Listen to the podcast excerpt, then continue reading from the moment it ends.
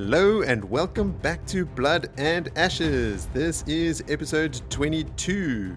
I am your host Mo, and I'm joined as always by my eager and excitable friends Vili. Oh, hello! I forgot the Surprise! language. and Jody. Boysang tot line. oh, you asked. oh, can you spell upstaged? yeah. Okay. no. Uh, what language was that, Joe? it's good morning in Vietnamese. Ah, you're going to think I'm lying, but I was thinking it's Vietnamese. I do think you're lying. I know you are. um, well, guys, I mean, at this point, it's been three weeks since our last recording. So I am super excited to get into this. Um, not specifically about the content, but just to be recording again. I, I forgot how much I look forward to this. I'm also going to make up for my low energy from the last episode because this time I am the polar opposite of energy levels. Uh, I'm not hungover at all. So um, get ready for some really verbose callbacks and opinions. It took you all of three weeks to get over that one, then, eh? yes, I've just come out the other side and all my batteries are fully charged. The pedantry meter is up to 100. Let's begin. Oh, Oh. turning it up to 11. Oh, no. Okay. um, I don't know about you guys, but I'm ready for some more tower time. That's what I'm going to call the White Tower focused Oh, yeah. stretches that we seem to be going through. Um, I'm thoroughly enjoying this. I don't know about you guys. Oh, yeah, me too. I, I Mm. was reading again today, just going like, wow, these three girls spend no time in this tower whatsoever. like, they come in to show face just every now and then. Hey guys, what's happening? Uh huh. Uh huh. Oh, I'm accepted now. Cool, cool, cool, cool, cool. I'm gonna get out of here. cheers. And I'm taking my friends with me. Yeah. The daughter heir of Andor is coming with. they literally just come back to clean some pots and then they leave again. Oh, and Joe, in the last episode, I asked you if Matt's quarterstaff scene is in the next stretch of chapters, and you poker faced it perfectly because it's like the very next chapter. yes. Yes, it is. Uh, but before I unleash your energy on that chapter, we have a little bit of housekeeping to do in everybody's favorite segment, callbacks. I feel like I need a jingle for callbacks. Words out of my mouth. I'm just Okay.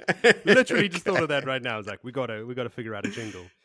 Yeah. Do you uh, remember the uh, original um, Mortal Kombat game we played so much, Moritz? I can't even Uh, remember. that would be Deadly Alliance. Uh, was it Immoral Wombat Deadly Alliance? I think that was it. Immoral Wombat, Deadly Alliance. There was a stage where they were in hell or something, and there was all that Uh-huh. screaming in the background and torture. that would be an apt jingle for callbacks for me. I get I get the sense that that's all you hear when I'm talking during callbacks. It's just screaming and torture. Nah, just just uh, it's it's all good. I, I Okay, really enjoy well, it. Well, for this insubordination, I will Ah, make the first callback uh, related to you, Willem. Ah, there's n- I don't say anything ever wrong. Except that as sentence. always, as always, it's just a translation. Uh, you mentioned at one point when um, they take the dagger from you know where it's floating above Matt during the healing, and they put it in the box. You said Oh, someone uses I wanted to bright, do that callback. I forgot about it. the braai tongs. bright tongues. Okay, why don't you explain to our international listeners what Brightongs are? When you barbecue in South Africa, it's called a braai because a braai is not quite a barbecue. A braai is done over coals and fire, and Mhm. the braai tongs is just exactly that: the tongs Mhm. to grab the beef off the grid, flip it over on its uh, other side. I just thought this would be a good moment to promote braais over barbecues. That's as it always should it's be. always a good moment. I had a braai yesterday. It kicked ass. well done. Actually, I saw photos. Yes, it did. Yes, I did. I was very proud of the result. The next one is disappointingly unresolved. It is. Oh. I just want to call attention to the fact that we have done. I was about to lie and say done really hard work. I haven't done hard work. I've I've read about some Wheel of Time stuff on the internet, and I actually posed the question on Twitter: Who is the well-dressed man giving uh, sage-like advice to Matt in his memories when he wakes up? Because in the episode, we, you know, we sort of we were a bit stumped. We thought, could it be Ishamael because his clothing is often mentioned, uh, and he had been appearing to Rand and Perrin um, in their dreams, and we assumed maybe it could be Matt. Could it be Arthur Hawkwing? Uh, some people on Twitter think that it is just one of those memories from his um, his bloodline that might be mixed in with his, sort of like sowing the seeds of these unknown memories. But even that, I feel like, you know, we've got the long actual flashback in that chapter. So it would be kind of superfluous. And it isn't obviously like if, if I was writing that stanza and I wanted to put in something like that, I would make it obvious that it's not something from his recent past. Um, I thought about could it be Tom? Uh, because you know he was giving him sort of like fatherly advice, but he wouldn't be described as well dressed. Like I mean, he's dressed probably well dressed, but I mean, underneath that patchwork cloak. exactly. Yeah. So it just seems like there is no uh, definitive answer for that in the broader Wheel of Time community, or where I have found any mention of it in um, in like you know even old message boards and stuff. Like I've I have done a fair bit of work looking around for it, and no one can give me a straight answer. Yeah. It seems that you have uh, done a lot of diving into that and you found no answer. I did some diving into the dark corners of the internet myself looking for men in red shirts, and I was very disappointed with that what I found.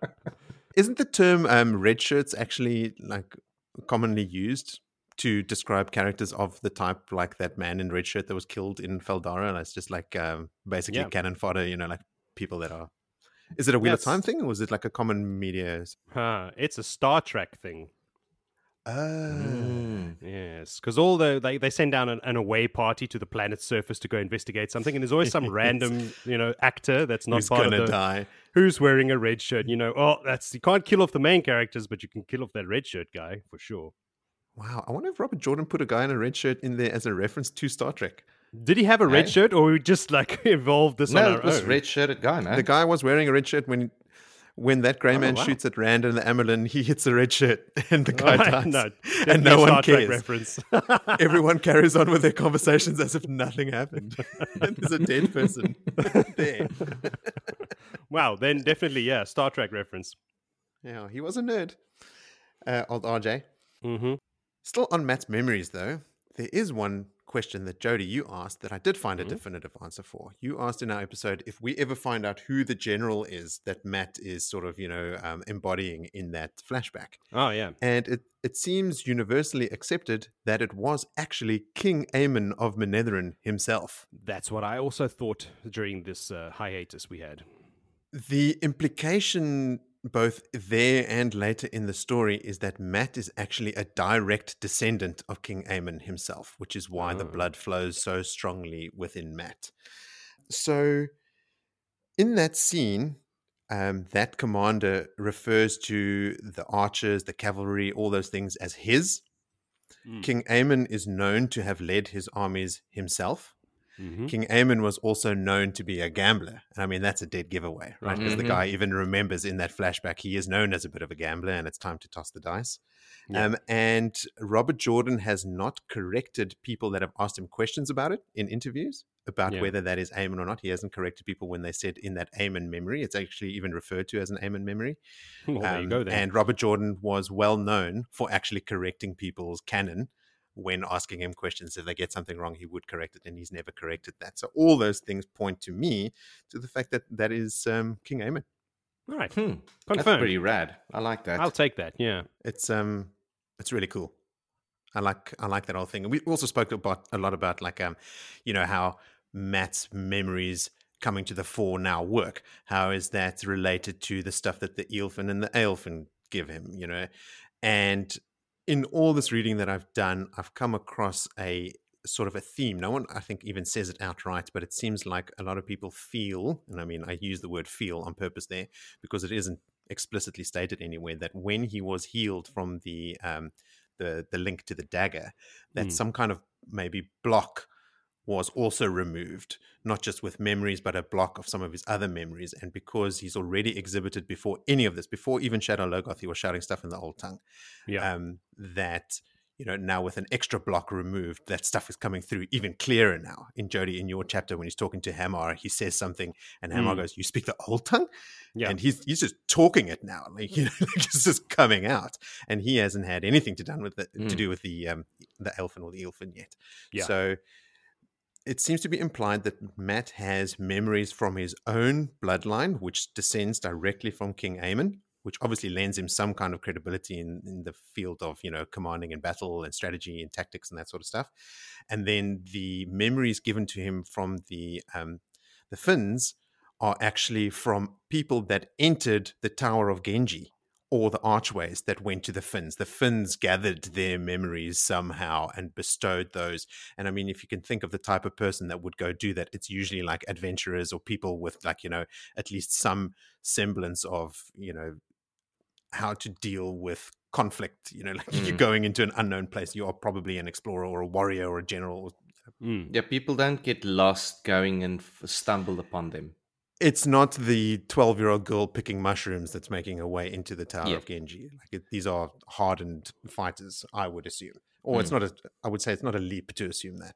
And those memories that matt gets, then his his his memory holes filled with those those memories are not from his bloodline. So the two sort of concepts are distinct from each other. Yeah. Like he has all the stuff from his bloodline, and then he also gets the stuff from external sources from from the Finns.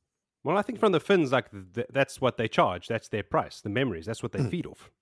So that's where they got. Is it emotion from. or memories, or maybe I don't know. Maybe both. Maybe both. Yeah. yeah. Maybe one for the one and the other for the other. Yeah, yeah, that makes sense. We'll go with that. callbacks, people. Here no, I was trying to avoid You're a doing callback. callbacks on the callbacks now. That's just becoming too meta. Really, it's it's not our it's not our first. Um, speaking of Matt, uh, we also, you know, we, we sort of pontificate about whether the girls are ta'veren or not. And I've always said it's just a fun exercise because it's never explicitly stated one way or the other. So it just leaves the door open a crack for us to like look for signs that it could be. Um, I'm sure that if Robert Jordan intended for us to know that they were ta'veren, it would have it would have come up. But when we were talking about it, I said that no, Siuan or Logain never see anything around Matt or Perrin, or if they do, they never say anything. And Adrian wrote in and she said that there is an accepted Nicola that actually has that talent, and she sees a glow around Matt in Salidar. So hmm. I remember Nicola. Yeah. Yes, yes, you will. She's she features. I mean, she she learned she can do that. She has that talent. She has the talent of foretelling, and she can make cuendillar. So oh. yeah, she features. Oh, yeah, that's why I remember her. She is not insignificant. Yes. Then we wondered about whether Matt has ever seen Selene. Hmm, yes. But I went back, Villy, and I checked those chapters where they saw the woman in the in the window. It was only Uno that okay, ever saw. So I set myself up there. Yep, we called it out then, and here I am closing that loop. we we know that Matt didn't see her there. But you know, Lanfear appears to both Rand and Perrin in their dreams, and maybe she's appeared to Matt in his dreams as hmm. Selene or Lanfear. Who knows? We then thought, okay, well, Matt also seems to recognize her name, or he thinks he should know it. And Rand tells them all about Selene when they meet up in Kehine again, no. um, or Cairhien, Sorry, it's been a while mm-hmm. since we were in that city, so I reverted to my old my old pronunciation. But in Cairhien, um, Rand tells them everything about that, and they talk about Selene openly. So Matt has definitely heard her name. Then another hot topic of debate: Why does Verin not share Corianin's notes with Egwene? I know. You do? Mm. Tell me, because my very next sentence in my notes is no clear answer. That's the exact same no, thing I've, Billy was going to uh, say. Been, uh, in this uh-huh. reading now, and the involvement that she had with all of the ter'angreal, mm-hmm. there is for me a lingering and growing suspicion that she was black herself, mm. Mm. and that uh, Verin there didn't lie or didn't just just didn't give. And I think that might have been sort of a pre- maybe there's something in that because there's so little known, and we'll we'll learn about it a bit later now in the chapters mm. about those specific ter'angreal. Yeah, that yeah. you don't want to go off someone else and go and pry it and find yourself stilled for some whatever reason mm. because you mm. did something with the wrong piece of metal, um, or wrong piece of wood or stone or whatever they yeah. were made of. Yeah, and it's I mean we, we also speculated in our last episode that it could be because she was also Black Ajah. Maybe, you know, there was mm. something incriminating in her notes. We know that she broke Tower law by removing any reference of that ter'angreal from any of the mm. Tower records. Um, and then like reading these chapters and seeing like you know ter'angreal last studied by Corianin Nedeal Mm. or Nedeal, you know, and those being you know targeted by the Black Ajah members. And Verin we know is Black Ajah. Verin is the only one that found her notes and found the ter'angreal. Verin's the only one that knows it exists. You know, it just it's too convenient, and it seems to be generally accepted that Verin is caught between her Black Ajah oaths and her um, instructions from the Amyrlin. Now, I'm telling you, those brown sisters, they've got their own oaths that they swear to knowledge that no Mm. one knows about. So one day it will come out in a sub book about the, the, the adventures of the brown Ajah. Not very action packed, I would say. no. but she is, oh man, she's fast becoming one of my favorite characters in this whole series all of a sudden. Same, hey? Same. And I mean, okay, on that topic of Verin, uh, we were wondering so who would task Verin with identifying the Black Ajah members? We had a listener, Richard Jackson, write in on Twitter with a couple points relevant to this question. The first is that um, Verin undertook studying the Black Ajah herself before becoming Black Ajah, when she was just a normal brown and interested in the Black Ajah. And when she started studying them, she was caught by them and they threatened her. They said, either you join the Black Ajah or you die. yes. So, Verin could have been already working on that list by herself as a matter of study, as a matter of interest, and not necessarily tasked by anyone. Because I went back and I was, I, was trying to figure out like who would task. I mean, the Forsaken are all sort of, I mean, they stand a step above the Black Ajah members. Who is controlling the Black Ajah? We know Mesaana is embedded in the tower, but then when I went and I read up on the history of the Black Ajah, it was actually founded by uh, Ishamael. Mm. He founded the Black Ajah, And the Black Ajah they have a controlling body called the Supreme Council. And it is a group of 13 sisters, the magic Mhm. number, 13 sisters in charge of the entire Black Ajah. One of those sisters was Sheriam. Huh. And another thing Richard wrote in about is don't feel too sorry for Sheriam. She was certainly not coerced into being a Black Ajah member. And then when I read about, the, okay, look, it's never stated explicitly in the books that Sheriam was on the Supreme Council of the of the Black Ajah, but it does say that she was a leader among them, and that is the only leadership group that Mm. exists. So it's Yeah. pretty safe to Hmm. assume that she was on it. I think I was conflating the time that you find out Sheriam is a Black Ajah member is a time when she is routinely being beaten by Halima, who is, um, I think, was it Aginor? No, Balthamel. I was about to say, or Balthamel. Yeah. No, it was Balthamel. those two. Belthamel. Belthamel Mm. came back as a woman um, because that was the cruel joke. Aginor came back as Yes. Tashiva. That's right. Yeah, so don't feel sorry for her at all. I don't. Um, and the the chair of the Supreme Council, so the Black Ajah member in charge of the entire Black Ajah is Alviarin, who is the one that becomes she's the white who becomes um, Elaida's keeper. Uh, keeper, yes, and the one that captures Rand and puts him in the box. Mm. And Uh, no, I think that was Galina. Wasn't Galina leading that Ah, thing? Yeah, she's so many Aes Sedai. Yes. There, yes. um, Excuse me for getting them mixed up. How dare you? Bottom line, don't feel sorry for Sheriam. Roger that. Uh, Joe, in one of the chapters uh, in our last episode where Egwene is going through the accepted archers, um, you mentioned that you think um, Egwene is under the impression that Elaida is going to try and turn Rand instead of just gentling him. Mm.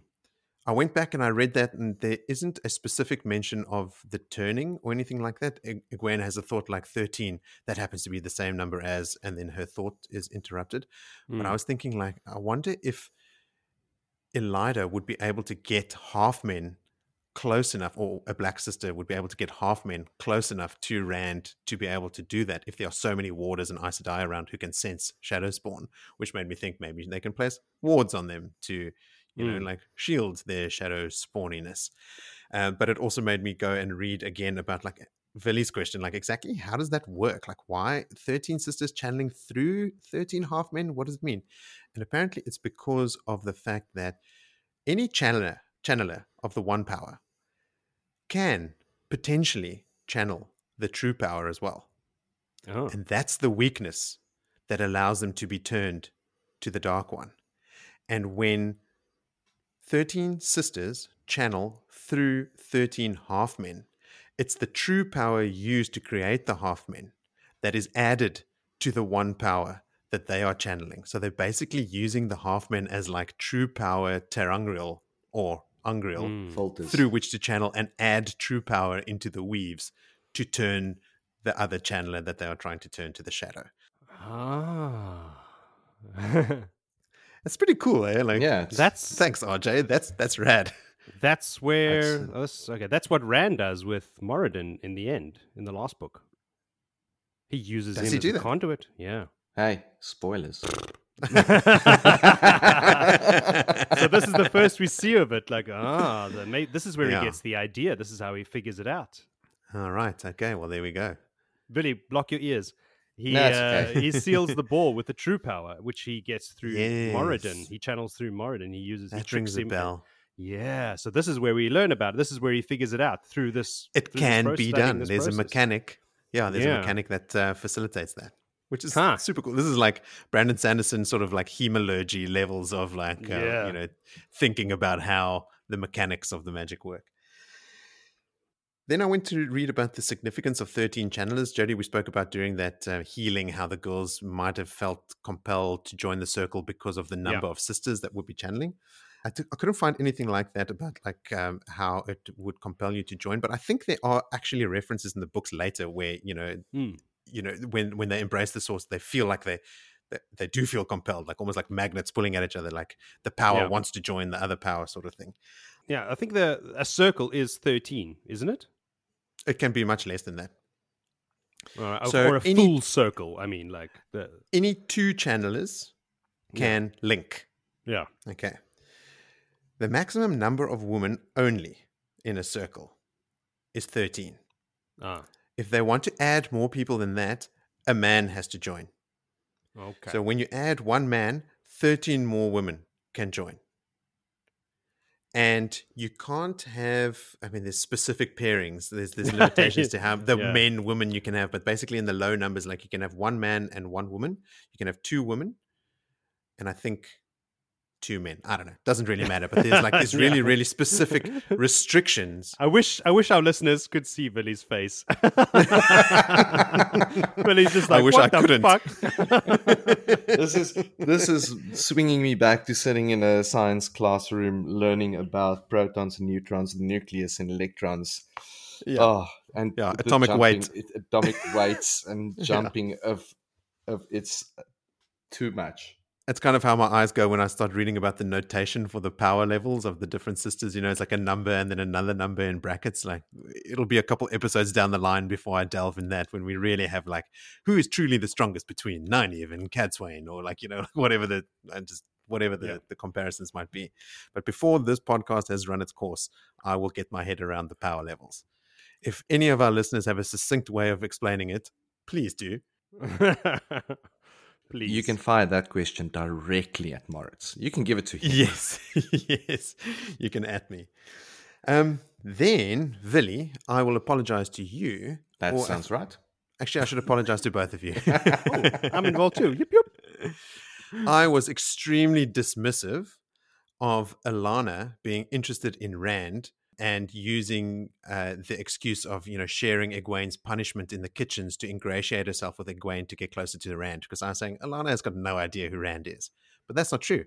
She does have an idea of who Rand is because Alanna was in Fal Dara when the Amyrlin came down to visit, and she saw the ruckus that Rand caused in the women's quarters. She knows that Rand had an audience with the Amyrlin seat. You know, like he is this sort of mysterious lord. So her interest could definitely have been piqued.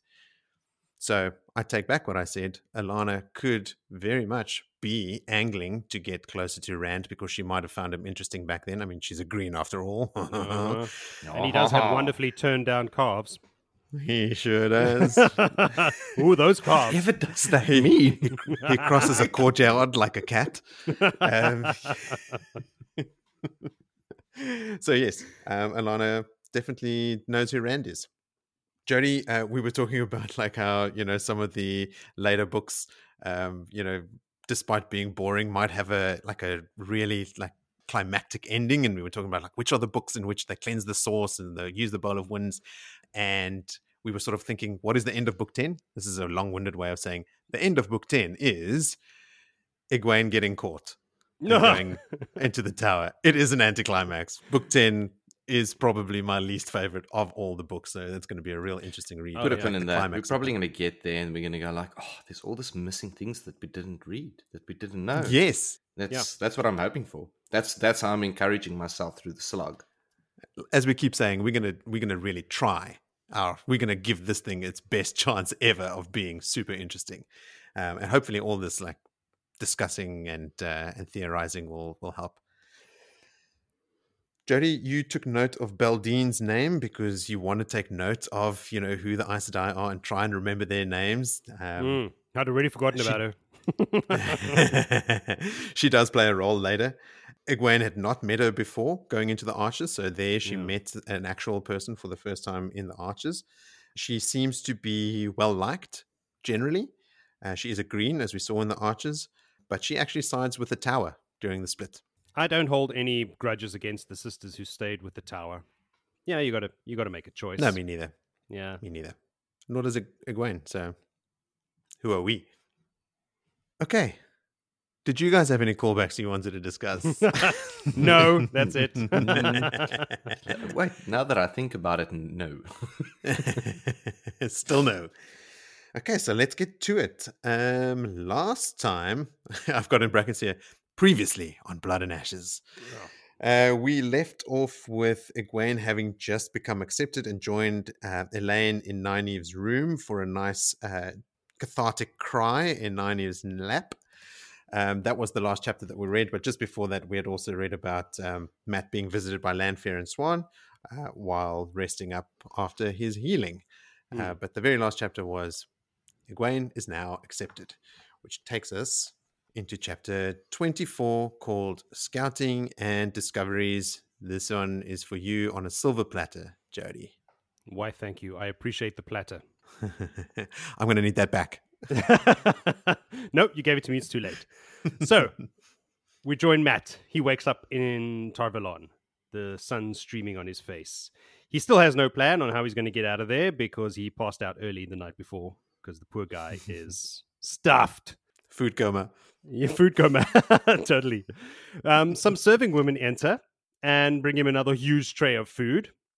And they'll comment on how good he's looking and uh, he looks much, much better. And I always wondered, like, as he opens his eyes, they enter the room. How this has happened before many times. Do they just know? Is there a ward on his room? Are they waiting outside? Previously, in the Hmm. last thing, when he wakes up, the tray is still there. There's still condensation on the jug. The meat is still Hmm. hot. It was just put there right before he wakes up. I don't know. I- I may be just That makes for a good story. Don't put There's, pin in some, that. there's someone hiding in the cupboard, yeah, just waiting. He's waking up. Or Quick, the- quick. or the door's just always open when he's asleep. well, look, no one knocks. They just walk in on him all the time. yeah. So anyway, uh, they leave the food there for him, and uh, uh, he gets up, you know, to go and just check himself out in the mirror. When they leave, he just decides, oh, he's going to get dressed. He's going to go exploring. Hence the, the chapter title, Scouting and Discoveries. And he obviously gets dressed, takes his dice cups, and then he realizes, you know, oh shit, he is hungry. So he chows again everything on that serving tray. And uh, after that, he heads into the city uh, with his two dice cups because he realizes, look, he's going to have to get some money at some point if he's going to be able to get out of here and go traveling again. And it's pretty hard to find your way out of the tower, it would seem. Lots of twists and turns and passages and courtyards. and But anyway, once he's outside, uh, he starts asking around for the bridge guard because he needs to chat to some guys and figure out how he's going to get out of the city and what things are looking on the outside. And he finds them just outside their barracks, oiling their swords and whatnot, doing whatever these guys doing. You know, they're they're between shifts, I imagine and starts asking about what's going on outside the city and at the bridge uh, gates and all those kind of things. Um, but they already know who he is, so the jig is up. They they have been informed about this guy to not let him Mhm. pass. So it, you know, the Aes Sedai are way ahead of him. But apparently, the White Cloaks have surrounded the city. Um, they're not hassling anybody in particular. They're just you know flexing their muscles, you know, letting their presence be felt around the city. And I wonder, I don't remember what happens later on about this, but I'm sure there's there's going to be some conflict there. So um, they seem like uh, these these bridge guards, at least they seem like a bunch of decent guys, you know. But of course, their loyalty is to the tower, so Matt just leaves it. He's not going to get anything from them, and they're Mm. not going to change their minds because he uh, grins at them. No. So anyway, he on his way out to the next scouting mission, he uh, on one of the paths he bumps into Elsie. Not physically. Yes, not physically, who is uh, Lanfear in disguise. He's so happy to see her, uh, but uh, she is not so happy to see him. She recognizes him, of course, knows who he is. He can't figure out why she's so mean, but he figures, well, she's studying to be an Aes Sedai, so that's probably what happens to women who become Aes Sedai. Why over that in that bit is she so? I mean, okay, we know she's Lanfear, Yes, Mm. and I don't understand the distance thing that is being kept. Like, is it is the does she have weak magic making her look like Elsie so that she can? If she well, it's just an touched, there's- illusion. Yeah. Mm. The, she's she's not shape shifting. It's the the weave that they use is an optical illusion. So if you Mm. got too close to it, I think they even mention it in later books, like when the when the girls start using it, when people start actually disguising their look, that you can't make physical contact with it because it'll break the illusion. So she's keeping her distance from him because she doesn't want to be um, Oh, found out. Okay, so she didn't drink like a, a pumpkin potion like in Harry Potter. that Stole a hair of Elsie and No. then chucked it in some brew. She hasn't shapeshifted. She's Okay. um she's got this. It's like a m- why do I want to call it a mask of mirrors or something, something like that yeah, that sounds familiar. from some other fantasy property. Probably. Villy, that was the next sentence in my notes. Was she's she's social distancing? Maybe he has COVID. Who knows? She's just trying to That's why I said when he bumps into her, he doesn't bump into her physically Yeah, Mm. because she's making a big point of keeping her physical distance from him. yeah, because he even Yeah, like mentions there that massively this- so. Like The, the step to the pathway is massive. Yeah, like there's plenty of Mm. space for her to pass, but she still makes him get out of the way. And he's like, Mm. "Well, that's weird." Okay, Yeah. because of the the illusion, of course. Mhm. Right. But yeah, he just figures she's just being Aes Sedai. So anyway, fine. He gets out of her way, and um, she runs away, and he carries on. So on his next stop, he hears some uh, noises and some clattering and some fighting and some shouting, and he arrives at the water training ground, where a bunch of pervy sisters and accepted have gathered to watch Galad train with his shirt off, sweat glistening in the sun. That's how you know that wasn't really Elsie yeah, because she would have been there. totally. She wouldn't be leaving the courtyard. nope, no. Yes. So uh, yeah, Galad is there. Uh, yeah, these these Aes Sedai have no shame. I mean, you can expect it from the accepted, but come on, Aes Sedai. Uh, Galad is sparring with Gawyn, and uh, when they take a, a, little break, Gawyn recognizes Matt sitting there under the tree watching them. So you know, whispers to his brother, and they they head over to have a chat with him, and they ask him if he has come to learn the sword. But he says he's he is more comfortable using a quarterstaff or a bow. Uh, you're loving it. Getting there, getting there. Uh, Ga- Gavin asks about Rand with intensity in his eyes, and I'm wondering because he mentions, yeah, I mean, your friend Rand had a very interesting sword, and when he tries to get inf- more information about Rand, his his facial expression changes. He gets very intense about it. And I'm wondering if it's only again because he's interested in Egwene and he knows Egwene has a connection to Rand, or is there something more about Rand? Because Hmm. He certainly finds Rand interesting from the get go. yes, You know, he's always taken an interest in Rand, and he's um, I think he's intrigued by the fact that he looks like an Aielman. yeah, all right. He, So he knows there's more to that story. I don't know. Does he know about a connection between Egwene and Rand? probably I'm knows they're from the same- Mm. Yeah, Same town. yeah. I don't know. That's what that was my question. But Mm. anyway, uh, we can find out later, I suppose. Um, yeah, because he mentioned Rand's Heronmark sword and all that, and Matt says that you know swords are not the be all and end all, and uh, you could give them a run for their money with a quarterstaff. And so, oh, now Mhm. there's an idea. I need some money. Mhm. Yeah, so he proposes a wager. Uh, odds two two to one odds. You know, uh, some silver. He said, "I'll take on both of you guys with your swords and me and a quarter staff." And they just, you know, at first they laugh at the idea because, of course, Matt looks like death. He's a skeleton walking around. They know he's just been healed. They're like, "No, we're not. we're not going to fight you. Also, they're arrogant royals, so they, they just think that they're going to be able to kick his ass anyway. But then old Master uh, Hammar overhears what they are talking about, and he's like, "No, no, no, no, no. Let's let's see how this plays out. You know, like even if these guys won't match your wager, I'll do it. So, um, all right, game on." So Matt gets a staff from the Waters gear that's standing up there, and uh, as he walks back to the to the to the fight, the other two they're already standing there ready to to take him on. This is when he says that line in the old tongue that you mentioned. He goes, "Luck." Mm. Time to toss the dice, and Master Hammar says to him, "Oh, you speak the old tongue." He's like, "Ah, shit!" Again, stuff like slipping out of his mouth without him even knowing about it. Yeah. Um, yeah, I, I'm not going to go word by word through this entire fight scene because you have to you have to read it. But yeah, brilliant fight scene. I've I've uh, kind of summarized it. Yeah, I went into the mathematics of it. Uh, he takes care of Gawain with the first two blows in around ten seconds. It's ankle Mm, Ten seconds, like one Yeah. second. Like Okay, soup, I'm, soup I'm done. giving Gawain I'm giving Gawain the benefit of the doubt from when from when he stands there looking at them. Uh, he's pretty enough. He's got blonde hair. Don't give him anything. All right, so two seconds. I mean, the first Gawain comes at him. He takes ankle and the side of the head. That's it. Gawain is out of the game. He like smashes him in the head. Like he's bleeding. he's But he bleeding. compares it to like he was worried for a split second, and then he's like, "Yeah, I've fallen off fences harder than that. She'll be right." He'll be fine. Yeah. Yeah, she'll be right, mate. Um, Matt. he's fine. Galad lasts a little bit longer, as to be, is is to be expected, of course. But Matt uh, finishes him with four quick blows. It's knee, wrist, ribs, and stomach. The fifth, Jesus. The fifth is a stab with the butt to his throat. His intention, before he stops himself reflexively, was to smash his throat in and kill him. Like he went for the killing blow. But he's like, whoa, Yes. he stops himself and just goes, okay, okay, that's, we just, you know, I just need to stop him, not fucking kill him. This is a bit crazy. I'm not robbing him. I'm just winning a bet. just running a bet. In total, Matt strikes only 12 times. Eight of those blows land and four are blocked, all of them by Galad. Yeah.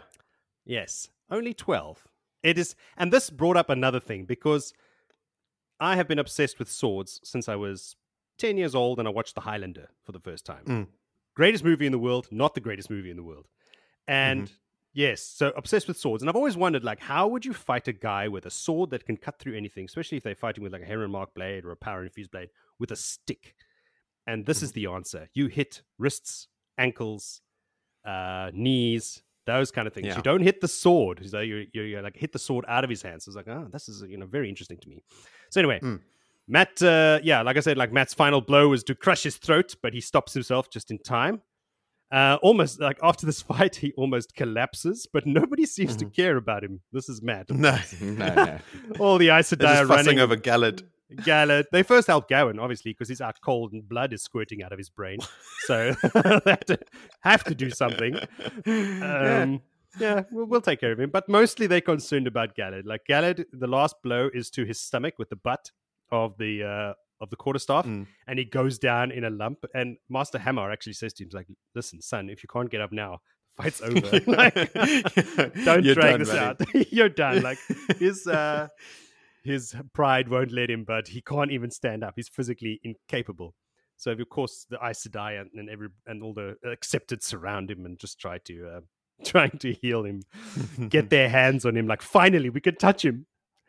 Um, everyone is, uh, and then um, like Matt notices as well that everyone has stopped and is watching him. Yeah, all the other guys practicing. Yeah. All the practice guys, all the all the servants, all the Aes Sedai that are not uh, running their hands all over Galad. Uh, everyone else is just staring at him. Uh, the Aes Sedai giving him such a stink eye. like, how dare you hit our man? Uh, Hammar takes this opportunity to make a point about the greatest swordsman who ever lived. Uh, how do you pronounce this, Moritz? Oh, what was his name? Jarum. J J M. Jarum. I've Yeah. got, I was well, I'll pronounce Jarum. it. Jarum, I Jarum. suppose. Sure. Jarum. Jarum. We'll go. We'll go with Jarum. Jazza. Jazza. Jazza. J Man, who fought over 10,000 times and only lost once to a farmer with a quarterstaff. Makes them remember Yeah. that. So keep your arrogance in check, my young Padawans. I think we mentioned in a previous episode that uh, people think that that's inspired by Musashi. Yes. Is uh, you know the famous was he Japanese? Oh, could be Sounds committing cultural atrocities here. but he was a famous uh, sword fighter who he didn't he also didn't lose to a guy with a quarterstaff, but he had the most trouble with Yeah. a guy that had a quarterstaff. I'll have to I'll have to Google that because you've mentioned it a couple of times, Moritz, before Mm. in, in previous podcasts, but it's not something I'm I'm you know aware of. Cool. Um, yeah. So Gavin pays Matt his money, um, and Hammar pays for Galad because it would be best if because Matt asks him, could I could I go to Galad and get my money? Like it's just wants his money, and, Ga- and Hammar's like, no, Pony up bitches. Yeah, like Um, Just to chime in there, uh, Yeah? Miyamoto Musashi uh, was a well-known Japanese swordsman, philosopher, strategist, and writer of Ronin. So Mhm. yes, it, it was Japanese. Cool. Um, so anyway, Hammar pays for Galad because yeah, would not be best at the moment. Matt, don't approach Galad with those Aes Sedai around him to ask for his money because it will not end well for you. I'll just pay you, and I'll get the money from Galad later. All right. So um, when Hammar asks Matt where he's from, Matt immediately says Manetheren, and then of course immediately regrets saying that and goes, "No, no, I mean the two rivers." So he's just speaking the old tongue, saying he's from Manetheren. He just can't help himself anymore. Um, he then excuses himself quickly, saying, "Oh, you need some food." Uh, one of the greatest lines that from this entire chapter is how to describe Matt's hunger. It's earlier in the chapter. It's like hunger gnawed at Matt as if he had swallowed weasels. Um, I love that line. But anyway, uh, he keeps the staff, the quarter staff, because if he lets go of it, he'll just collapse. And uh, he heads back to the tower, just barely able to stand, let alone walk. And, and that's where we leave him off, getting going back to the tower to get something else to eat. And that's what makes this chapter so impressive is the fact that Matt is actually still severely compromised. Like Exactly. he is so handicapped by his um, his fragile state. Uh, when he gets up off the ground, when Hammar has said, "I'll pay for you," he's like, "Oh, hang on, are you sure you want to do this?" Now that I see you trying to stand up, eh, you don't look so hot. Yeah. And Matt, stubborn gambler. There's even a moment when he grabs the uh, the quarterstaff and he turns around, his knees buckle, like just before he's about to fight. Mm. Like he's in no state, and yet 12 No. blows. He only strikes 12 times. If he had been well, three strikes max. Probably. Yeah. Is one of those blows like, is he holding? I imagined at one point him holding the quarterstaff like right at the bottom with both hands and using the full length of it yes. to hit Gawyn, I think specifically in the ankle or something like that. Like he spins in a wide arc and he's got like, so the leverage of the full quarterstaff smashing into Gow- Gawyn's ankle.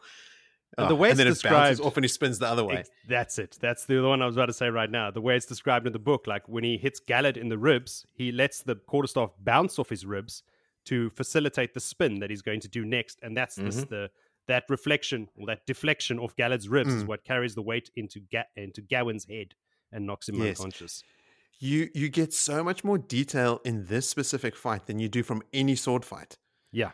Because Robert Jordan is only using the names of the sword forms Mm. when he's describing the fights. Like you, you glean so little, and here it's like this is what he's doing with the quarterstaff, and this is the part of his body he's hitting. Like Mm. you know, with Turak, we didn't know whether he was cut in half or decapitated, or like his hand was Now cut we off. settled like- that. He was sliced in half. Well, when we read it, we didn't understand what happened, but yeah, I want to draw attention back to that first blow on Gawyn's ankles.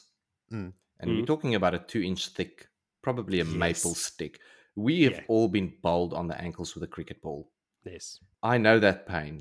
It's I, I don't even want to know what it feels like to be smacked on the ankle bone with the stick like that. that that fight scene as well when he goes for the ankle and then the ribs and then hits Ga- Gawain on the head and the next one when he spins around again is he hits um, Galad on the wrist and knocks the sword out of his hand and the, the, there's even a note there that says like he he rolled and tucked and picked up the sword as if he didn't feel the pain in his wrist but damn you Mm. would have felt that man yes, so for, for props sure. to props to Galad there for keeping a poker face Hey, he's, But he a, the- he's a fantastic swordsman. I mean, oh yeah he is real good. real good. So Yeah. he, he couldn't fall like his brother. Shame, poor Gawyn. Shame, his- the little, bro- little brother.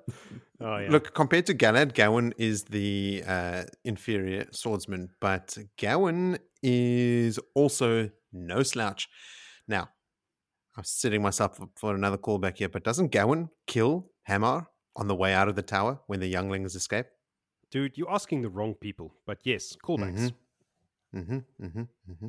Yeah, it was either him or one of his younglings. I have The forgotten younglings. about the younglings completely. Thanks for reminding me. It's that band. That's what we're doing here. As we said on here before, um, Galad uh, he kills um, Eamon Valda, Mm, who is a legit blade master. yeah. Yes, not one of these Seanchan pretend blame masters. No, exactly. We all have had tremendous um, excitement about this chapter coming, and it's one of the Mhm. chapters that I would never forget because it is Yeah. just so bloody good. It's fantastic. it did not disappoint. I, I left this chapter with the same sort of sense of like, yes, Matt. It's also so great. Like we're finally getting the Matt that we know, and we're like two and a half books in, Mm. you know, and now finally there's our Matt. There he is, not emo Matt. Mm. Yes. No, it's it's great, man. I, re- I, do, I remembered this chapter being, or that fight being much longer. Like in my memories, it was. Me, me too. Yeah. But it's it's epic that it Yeah. was actually so short. Like he just sorts them out Yeah. and limps off with his new money I would say less than a minute in total between the two easily. Yeah, Yeah, man. 12 12 blows. 45 seconds done. 40 Yeah. I like it. There's another Yeah. scene as well where he goes, uh, uh, Gawain says to him, like, I'll wager those two silvers that I just paid you that something that the Aes Sedai or something, but I can't remember. And Matt goes, Hmm. not your two silvers. and puts them in his pocket. Mine. My silvers. Yes. oh, he is so great. I also just love like how um when Matt's like walks up on the on the on the brothers and he sees them fighting and he's sort of identifying them. Mm. He thinks he would not want to spend much time in Galad's company because they are just like complete opposites. Galad Mm. like stickler for the rules, will do the right thing, and Matt almost like compulsive rogue, you know, like Yeah. breaks rules for no real reason other than to break them. Um, I just thought that was funny, like imagining the two of them having to have a conversation, Galad and, and Matt. Yeah. Matt also refused in this thing. He says he refused to call Elayne my lady, and he Mm. decided he would not do her brother better. Mm. yep. Like, he's not going to call them my lady or anything. Like already, we're seeing recalcitrant Matt showing up.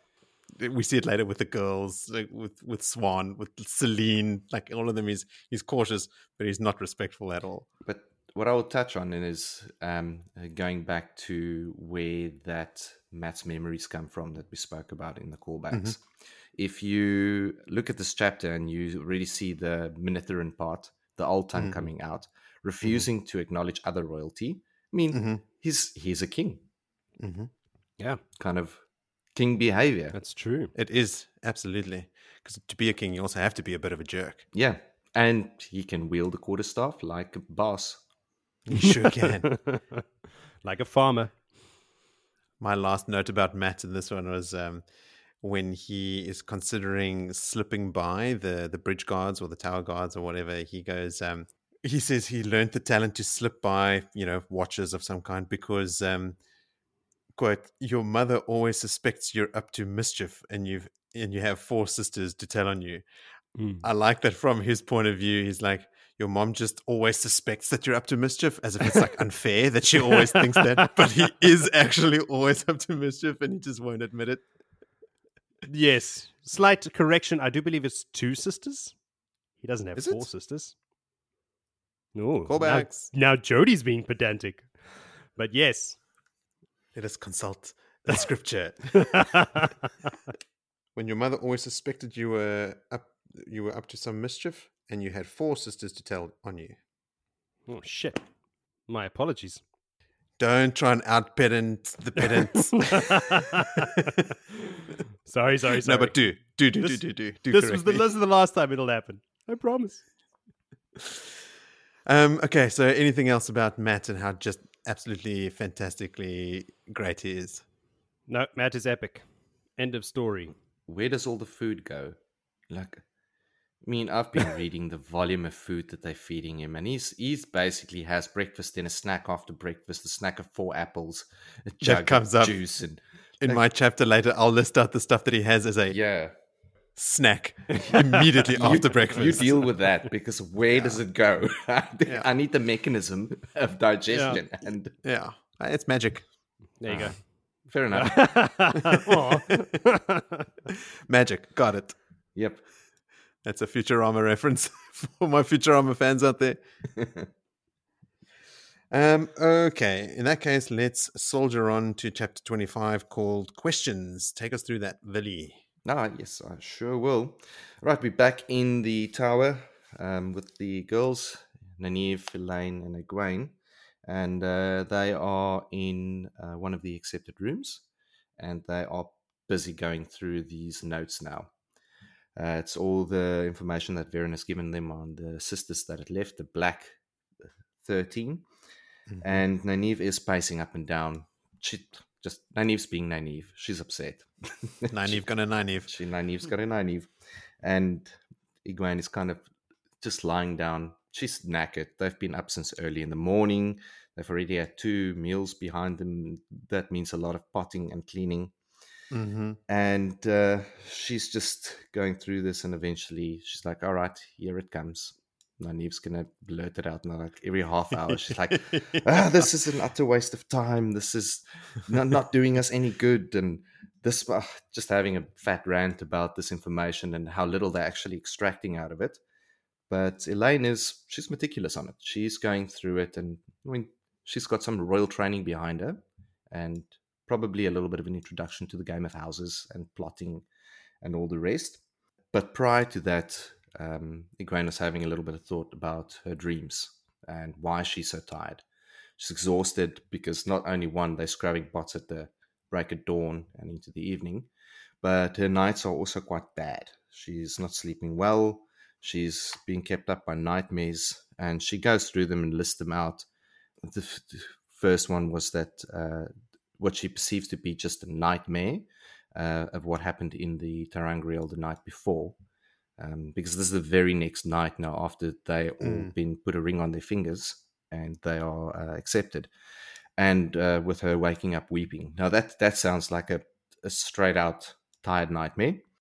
Now, before you get into other dreams, did we learn that dreamers can sometimes have prophetic dreams? Like their dreams are prophecy sometimes. Yeah, that's that's what's being a dreamer, isn't it? Yeah, I think dreamer, dreamwalker, I think dreamwalker is an Different term. thing.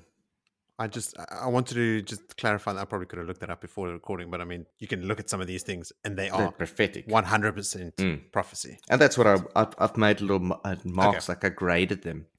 Yes, I just wanted to ask you guys, like, if, do, do we know at this point, does Anaiya or anyone say anything about dreamers being able to predict the future in their Anaiya dreams? had said a little bit, and she, and part of it was obviously that Egwene wanted to um, speak to her, but now she's got this cloak of trust.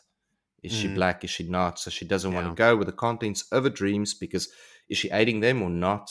Is the Yeah. conflict, I suppose, at the end of the day. But yeah, her first dream is straight up what I would assume is a nightmare. It was pretty harsh things. Mhm. Um, and despite not seeing her being shaken at that time, I think the after effects of it, after they all went to bed crying together and Mm, Nynaeve cooing them to sleep. yeah, seems natural. The song Seanchan, uh, Mhm. who'd collared a bunch of Aes Sedai and forcing them to strike on the tower, that is prophetic. Ooh, yeah. Yes. Mm. Mhm. Uh, the White Cloaks binding her father's hands. Prophetic. Does that happen because the White Cloaks do, Do lay go to siege Emond's to, Field. to Emond's Field? Yeah. Yep. So that's why I was also on the sort of prophetic side there. Mm-hmm. Rand dreams. Uh, she dreamt of Rand's dragon tattoos coming to his arms. In Mhm. short, hmm so that's Mhm. 100% prophetic there. Um, and Rand entering a dark cave on a mountain filled with the glare of red fire below. Is that when he goes? Ho, ho, ho. Where's that? That, my friend, is Shayol Ghul. All right, cool. I haven't read that, so That's when he walks into the pit of doom. kick ass. Looking forward to that. Mhm. Um, As you should. then Rand fighting this Seanchan. Uh, that we know will happen. Is it Everyone's at the end of them. book book eight. Mm. I feel like Rand uses Callandor at the end of book eight to go and attack a large Seanchan contingent, and because of the flaw in Callandor that we have not read about yet, he ends up also killing some of his own people. Mm. Yes, that's Well, coming back he's to the me. dragon and he's mad, so Mm. he's meant to It's the cover of his book eight. It's Rand leading an army. Leading, yes, with his sword Pointing front of with him. Callandor, yeah, yeah. All right. Um, okay, then we go to Perrin Dreams. Uh, Perrin with a falcon and a hawk uh, Mhm. on his Mhm. shoulders. Both of them she thinks is female. Uh, the Mm-hmm. falcon is trying to wrap the lead around Perrin's neck while the hawk is holding the lead. So it's Faile and Um, what's her name? Berelain. Berlin. Then there's Perrin with a beard, leading a huge pack of wolves as far as the Oh. eye can see. Last is battle. that at the final battle? Yeah, Mhm. I assumed as much. How many wolves were there? many. Put a pin in that. Exact numbers I can't give you. All right. All of Matt, them. Matt placing his own eye in a, a balancing scale that we know Mhm. is very prophetic. Yes. Uh, Matt hanging by his neck from a tree limb. Does Mhm. that happens when he goes to the Eelfinn? yeah, when he comes out. When he comes back from them the first that's, how time, they, that's how they find him. when they go through the doorway in Rhuidean, I think it is, Mm, or somewhere. Is it in Rhuidean or is it in um, Tear? They find a doorway. They also enter the tower through the the you know through the big The Tower of Ghenjei. The Tower of Ghenjei, yeah, by drawing But that's later when Matt goes back. That's when he right. sacrifices his eye. When he's hanging from the tree is the first time he goes and he asks for his memories to be returned. Okay. And when he wakes up, or when Rand comes out, they've all gone in somehow. And when Rand comes out, he finds Matt hanging from a tree, yes. um, and he cuts him down. Was was that the payoff to getting something? They take something away that he was Yes. Something like that, yeah. or something. I remember. And he had a um, a scar on his neck. from yeah, that's why he wears that scarf forever after Mm. that. 'cause Oh, that's got right. Yes, Rope that's he had the burns on his throat. Yes. Mm. Hectic, bro. We've got Matt and the Seanchan um, that she dismissed as a nightmare, but No. no, not really. nope. And then Matt speaking in the old tongue. That's just common, common. that happened days five minutes ago. like- but yes, so all of this is keeping her very tired, and she's got no one really to speak about it, so there's no clarity. And uh, she thinks that you know it's um, now time to get onto these streams. In the meantime, while all this is going, uh, Elayne is still going through all the documents, and Anif is still arguing with her. It's a waste of time, and she's pissed off because they can't pick anything. It's not like they got a letter said, uh, "This girl is a dark one, that one is a black." It's kind of Hmm. just like the names that get listed of who all these uh, sisters are, and I think there's only six that we know out of them that I've got names of. The uh, all right, but basically thirteen sisters, one from the Red Ajah, Mhm. two from either Ajah, and they are so scattered of their origins, age, um, nationality, hmm the whole lot. There's nothing that ties them together. And um, and then Eve is continuously asking, like, what does this tell us? What does this tell us? This tells us nothing. And Yes. Elayne's like, no, no, this tells us everything. It tells us that they have so many that they can basically choose a pattern so that we are confused. hmm That's like a beautiful little uh, bit there that she's obviously with a royal background. I thought that was genius. I mean, Yes. well done, Elayne. Mm, Yeah. abs- and now we're privy to the information that basically, what is it, Yeah. 30% of the tower is part of the Black Ajah. Yeah. So, I mean, Nynaeve is Nynaeve is upset. She's going, oh, "I wish I, I was hoping that Liandrin took all of them with her." That's thirteen. There's another hundred and ninety odd. yeah. Yes. and they keep checking on you, by the way, the yes. whole time. yeah. yeah. But yeah, that's basically the affirmation is that there is still so many of them in the tower. Like that, this this is confirmed, and that makes their life even so much harder that they can't in any way trust anyone.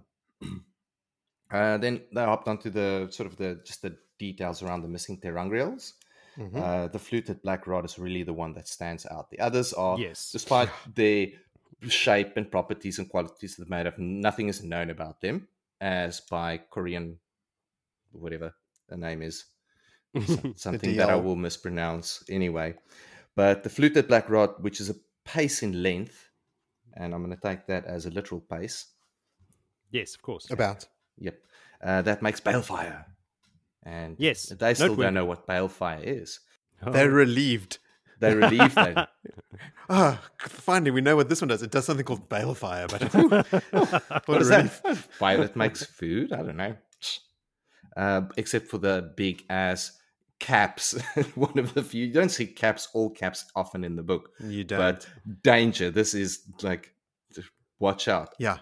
Yeah, so they they talked about the ter'angreal, and uh, at that time, Egwene decides, okay, this is it. She pulls up her sleeves, all the far she can get it, sticks her hand up the chimney, and pulls out a, a sock or a stocking, and in there is the stone ring, shimmering Mhm. ter'angreal that she was given by Verin, and she makes a call like, we're going to find answers with this. This is a key. This is one of the other things that is continuously standing out this woman that continuously had her name attached to all of these ter'angreal Mm. had removed this ter'angreal from the list.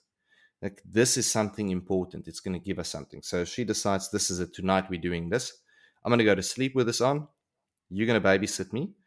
And Nynaeve obviously don't want to. She was like, no, maybe she should go. And I, I do like this.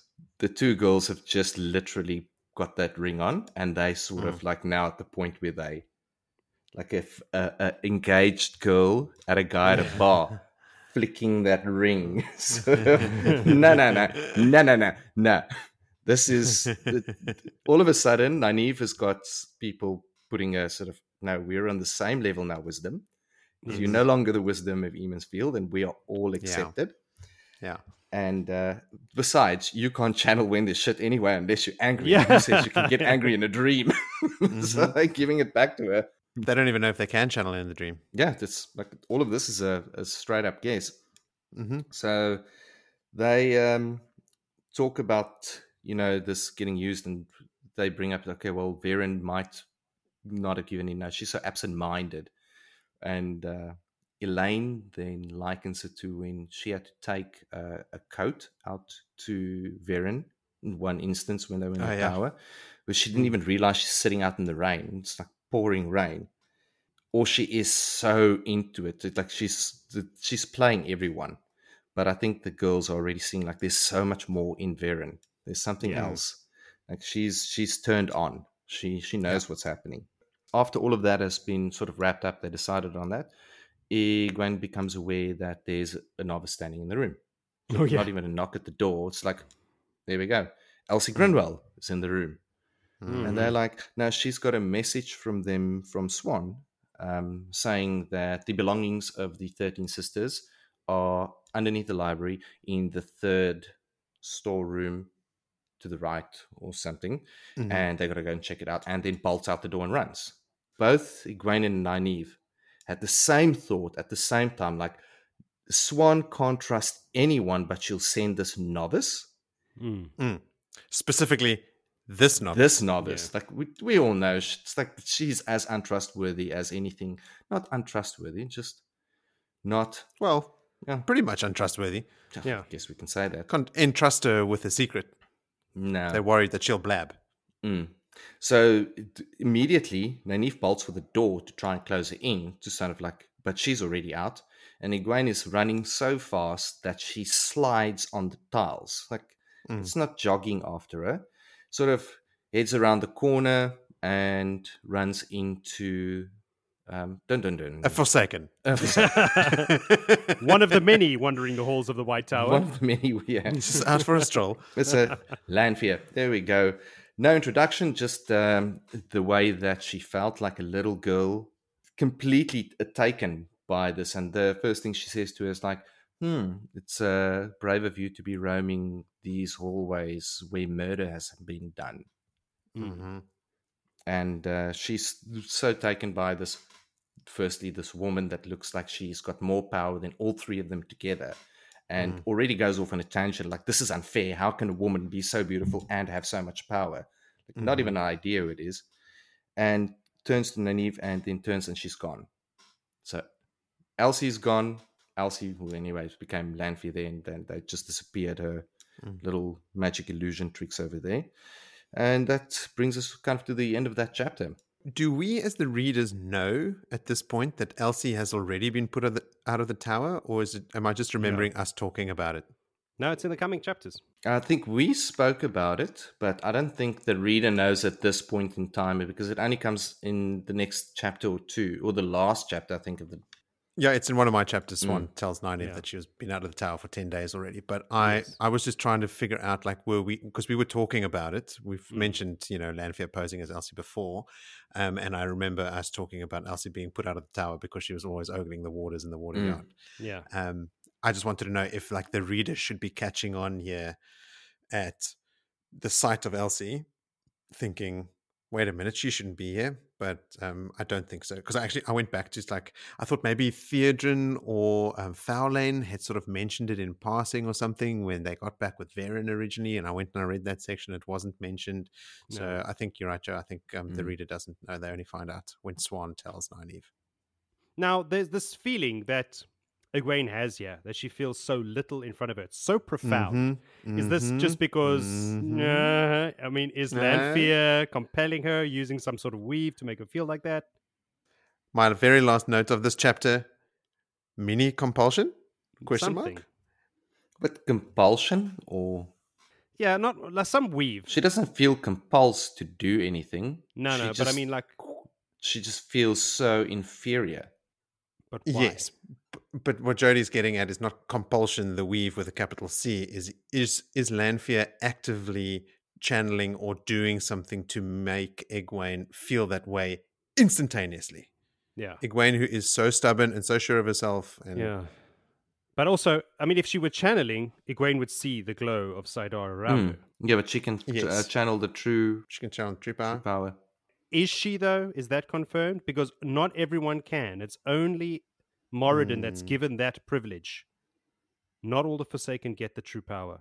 Look, I know a lot of girls, and I know how. e- I don't know this. I know that some women may become very insecure of the, in the presence of someone that's really attractive. Mm. But not Egwene. It seems out of character for Egwene. Look, Yeah. the only reason my mind immediately went there is because we were sort of playing with the idea of what effect Selene was having on Rand and Hurin and even Loial when they were traveling together. Right? Like Mm. we Yeah. threw the compulsion word around a lot, and we kept saying like, "This is not compulsion, compulsion." But that's for them to do something that she wants them to do at that point in time. Well, she wants she wants Egwene to leave. Oh, okay, fair enough. That that tracks, I suppose. Make her feel just insecure to the point of wanting to get away from her.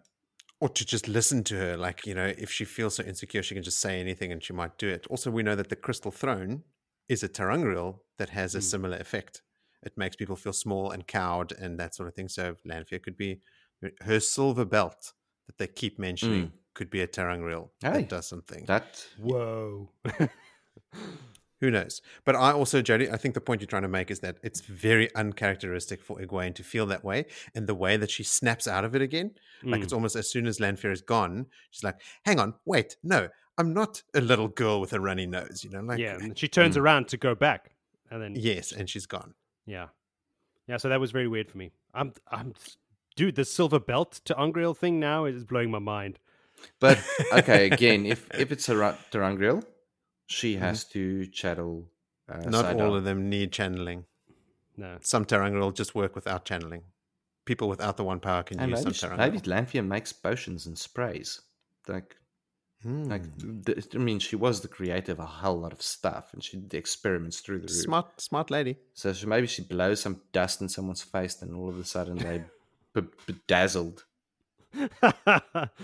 Lanfear again has a visible reaction to being called Aes Sedai. I just Mm. Yeah. love it. Every time someone calls her Aes Sedai, she's like, ah, god damn it. I'm not an Aes Sedai. Uh, but I'm so disappointed in Egwene for not checking her finger. She's not wearing a serpent ring. And Egwene assumes that she's an Aes Sedai, but she doesn't do the cursory glance at her hand. yeah, but look how befuddled her mind was. Like she Mm. was being Mm. compelled, or she was being something was affecting her normal brain. Another functions. reason Yeah. to think that way, yeah. I think this is the first time that we read about Nynaeve smiling. when Egwene pipes up on the bed and she and Nynaeve have, have sort of like a to and fro, Nynaeve actually smiles. And then it happens again in a later chapter. Hmm. Nynaeve is feeling quite uh, jovial considering the task at hand. Mm, she's she smiled at uh, at uh, Lan quite a couple of times, I reckon. I don't know about that. Maybe not on I think- page, behind the scenes. No. at night before going to bed. Yes. she also dances with Rand in an inn, doesn't she? In one of the taverns earlier, when Mm. Rand dances with Nynaeve and with Moiraine. yeah. yes. in like Baerlon or something. Surely she smiled then. Surely. Surely. Nynaeve, come on. Sure. You're not made of stone. I went and I looked for online descriptions of all those ter'angreal and what their actual uses are. The rod of clear crystal, still unknown, considered to be sleep related because of uh, the Corianin link. Mhm. Um, the same of the figurine of an unclothed woman in alabaster, still unknown, considered to be sleep related. Then there's a metal disc with fine spirals, which is Mm. definitely a, a sleep weaver. Yes. A waking channeler can channel into it and immediately fall asleep and enter Tel'aran'rhiod using Cool. it. So it's even more powerful than the um, the ring that Egwene Mm. has, because with Egwene's you have to go to sleep just touching it. With this thing, you can just channel into it and immediately you're asleep. So that's their game to get into the Mhm. world of dreams. I mean, all signs point that way. Hmm. I like the fact that they are super suspicious of everyone now. Alanna is a suspect of being Black Ajah because of her strange request. So Mhm. Egwene has taken note of it. Um, Verin is a subject for not mentioning that the stolen angreal were all studied by Corianin. So the girls have made that signposted link, you know, like duh. But they also straight up say Verin has just left out too much to be trusted. So Yep. im- they're already mistrustful of Verin, which I said in my notes. Good instincts. Yes. Nynaeve's got some killer instincts most of the time. She does. All right, then. Chapter 26 is called Behind a Lock. Um, Egwene walks back to the doors that she had dismissed previously, looking for this woman that has disappeared. She checks them and, fi- and she finds that they are empty, uh, just a couple of mouse tracks as she had expected. Uh, and at that point, when she's sticking her head out of one of the doors again, Nynaeve and Elayne come walking down the corridor. Elayne jokes that she would have chased as well if she thought that Egwene couldn't chase down Elsie Grinwell. But Egwene explains that it isn't actually Elsie that has disappeared completely that she's looking for, but uh, the woman that took her place, the woman that she had found instead, and that she's completely vanished without a trace, and there's no way that she could physically have made it out of there. Immediately, Nynaeve and Elayne are concerned. Elayne says, Was it one of the Solus? Uh, but Egg sets them straight, and she says, no, no, this is this is a woman. This was a powerful Aes Sedai or something along those lines. You know, she tries to convey the the gravitas of this, this personality that she that she ran into.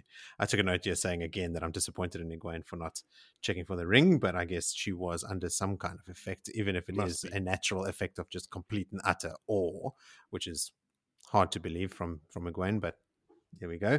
I mean, there was a description about grey men. You know, you wouldn't be able to point them out in a group of three, but you could Yeah. put you could point this woman out in a group of a thousand. Like she'll stand. She says, So yeah, not a grey man. Wow. No, no. So, I mean, apart from being worried, there's not much they can do about it. So they set off now for the library um, to go find this room that Elsie had told them about, or who they think was Elsie. Mm.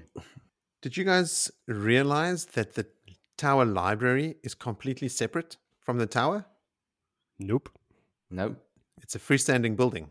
Because I read, I, I sort of picked that up from the text here, and then I went to go read about the, the Great Library at Tar Valon, and it is separate from the tower proper, um, which means that the Brown Ajah quarters are not actually in the White Tower. They're above the library in its own building. After the tower itself, it's the biggest building on the tower grounds. Hmm. Maybe that's why it's never cleaned. Well, probably part of the reason. Yeah. So um, along the way, Egwene is thinking of how there was something wrong about the woman that she encountered, and um, she chastises herself for seeing the black Ajah under her bed. Wake up and smell the coffee, Egwene. It's worse than that. Yeah. that's not the black Ajah. That's one of the. I almost said the chosen. Am I turning? It's You one of the forsaken. um, so when they finally get to the library, which, like I said, stands separate from the White Tower, they see a number of external doors that are not the main entry. So a bunch of like, you know, farmhouse sized doors that are just the external entries for the workers because apparently the Browns would get angry if all workers were just trudging mud through the library proper. Um, so there's all these doors, these external doors that um, they can that they actually can get into. And Nynaeve walks straight up to one of them and opens one up, and inside it's pitch pitch black, right? But there's a very very steep staircase leading down from this door, so down straight into the uh, the foundations and the the subterranean levels of this library building. Um, so as they come inside, and obviously it's very very dark, Egwene channels a small ball of light to hover above her hand. Uh, and when El- Elayne sees her do it, she immediately copies her and does it again. So, like, we, we know this obviously already, but I think this might be one of the first times that we see Elayne, like, actively look at something Egwene does and then just straight up copy it. Jody's right. What, what are you going to say? Jody's shaking his head. No, she knows how to make the ball of light. It's later when Egwene hangs the ball of light on the wall and leaves it oh, freestanding. Oh, yes, that yes, is yes, when this happens. Yes, yes. You should have left him, Jody. We could have we could have pulled him up on that next week. Yeah, he's just going to edit this out now. I have a note about the circular way in which they learn from each other because Egwene does it by feel, yes. Elayne does it by seeing, and then Egwene can repeat it by learning from Elayne again. Yes, it's it's very cool, very weird, but very cool. Yeah. So Elayne just notes about how wonderful it feels, uh, but Egwene again cautions her, saying, you know, you know, don't get sucked in by it. Don't be, don't be drawn in. And my note Mm. for that is, that's so rich, Egwene. you are constantly tempted by the power. So they head deeper down this flight of stairs from the door down to a dusty corridor with doors all along the walls. Um, then they walk down this corridor for about 100 paces, and that underground corridor joins this underground hallway that runs down the center of the library at the bottom that has much larger doors. Some of those doors look like they could fit on a barn and stuff. So there's some big things that they keep here under the library that necessitate large rooms like that. So this main hallway is, uh, yeah, it's got a higher ceiling and it's got the bigger doors. And at the end of this main hallway, there's a, a large flight of stairs leading down into it. And then immediately next to it, there's a smaller flight of stairs leading further down to a next level down. And they head down straight down that. And it actually meets up with another hallway beneath that one that is the exact uh, copy of the, the Great Hallway above it, but with lower ceilings. And here the doors are much smaller. So they walk straight up to the door that Elsie directed them to, which I think you said, Villy, was the third door on the right or something. But mo- as they're moving through the darkness, Egwene starts getting um, a little bit nervous. And she can feel a lightning bolt or the potential for a lightning bolt starting to form, which is obviously something that she learned from the Seanchan. Yeah. And this is happening while she's holding her little white light. And she notes to herself that she's never tried channeling two flows at once, but that it didn't seem difficult to her at all, no. which we know is actually quite a challenging feat for other Aes Sedai. And Mm. Egwene is already like, hmm, yeah, no, I think I could do this. I can do it by accident without even trying. yes. I can accidentally summon lightning in this small confined space. Jody almost did a spit take of his beer there. Don't say shit like that while I'm drinking. So anyway, they get to this nondescript door, and it's exactly like all the other doors, except it seems to have what looks like a new chain and a new lock hanging from it. And they are uh, completely exasperated by this. Like, oh god damn it! None of the other doors have locks, and Nynaeve's getting worked up. Um, and I think is it Elaine or Egwene tries to calm Nynaeve down and said, "No, no, don't, don't, don't get upset." She's like, "No, I am trying to get upset because I want to channel." yeah. And while this is going on, Egwene sort of tunes Nynaeve out, and she's looking at this at this lock, and um, she starts feeling like she can actually sense something about the chain and the lock, and her affinity with metal that we already know exists Mm. starts to come to the forefront. And as she's about to, like she says, I think the the power is sort of vibrating at the same frequency as the constituent parts of this metallic chain, or something like that but before she can do anything substantial, Nynaeve's like, get out of the way, Gwen. And she turns around and Nynaeve is standing there uh, surrounded by the glow and she's holding a crowbar, like a pry bar that she's Yeah. conjured. Like, so What? just stuck in her Brute like force. earth, earthly ways. Yeah, exactly. And then like Nynaeve looks at the crowbar and she looks at the lock again and she mumbles something to herself and the crowbar like doubles in length. She murmurs something about leverage. Yes. She walks over and she jams it in there and she gives it a mighty heave to like pull this chain and it just basically crumbles to dust and she goes sprawling on the floor and the Yeah. crowbar that she summoned falls on the ground and it disappears. And Egwene says, I think I did something to the chain. And Mm. Nynaeve's like, well, you could have said something, you know, still all gruff and worked up from their whole little thing. This is the first time we see old uh, Egwene start messing with chains. A little bit of foreshadowing there. Mm, loves the chain. So, just right there at that moment, then Is this Mm-hmm. not part of a training that she had with the Seanchan in finding ore and Yes. sort of getting into the molecules of material? she didn't have training in it, but they found out that she has a talent for or an affinity for metal, which is Mm. traditionally an earth weave, Mm. which is not something many women are strong in. Mm. So Egwene has this thing that no one has been able to really teach her because not a lot of people have it. So yes, we know she has an affinity from her Seanchan days, Mm. but I don't think it because she's sort of feeling her way through this, like, oh, this chain Yeah. seems interesting. I think I can feel something here. She's not recalling a lesson or anything. She's Mm. stumbling her way into how to actually alter the state of a metal. She she broke the nucleic bonds of the atoms, and they all just Yeah. became particles in air, turned Yes, to dust. something like that.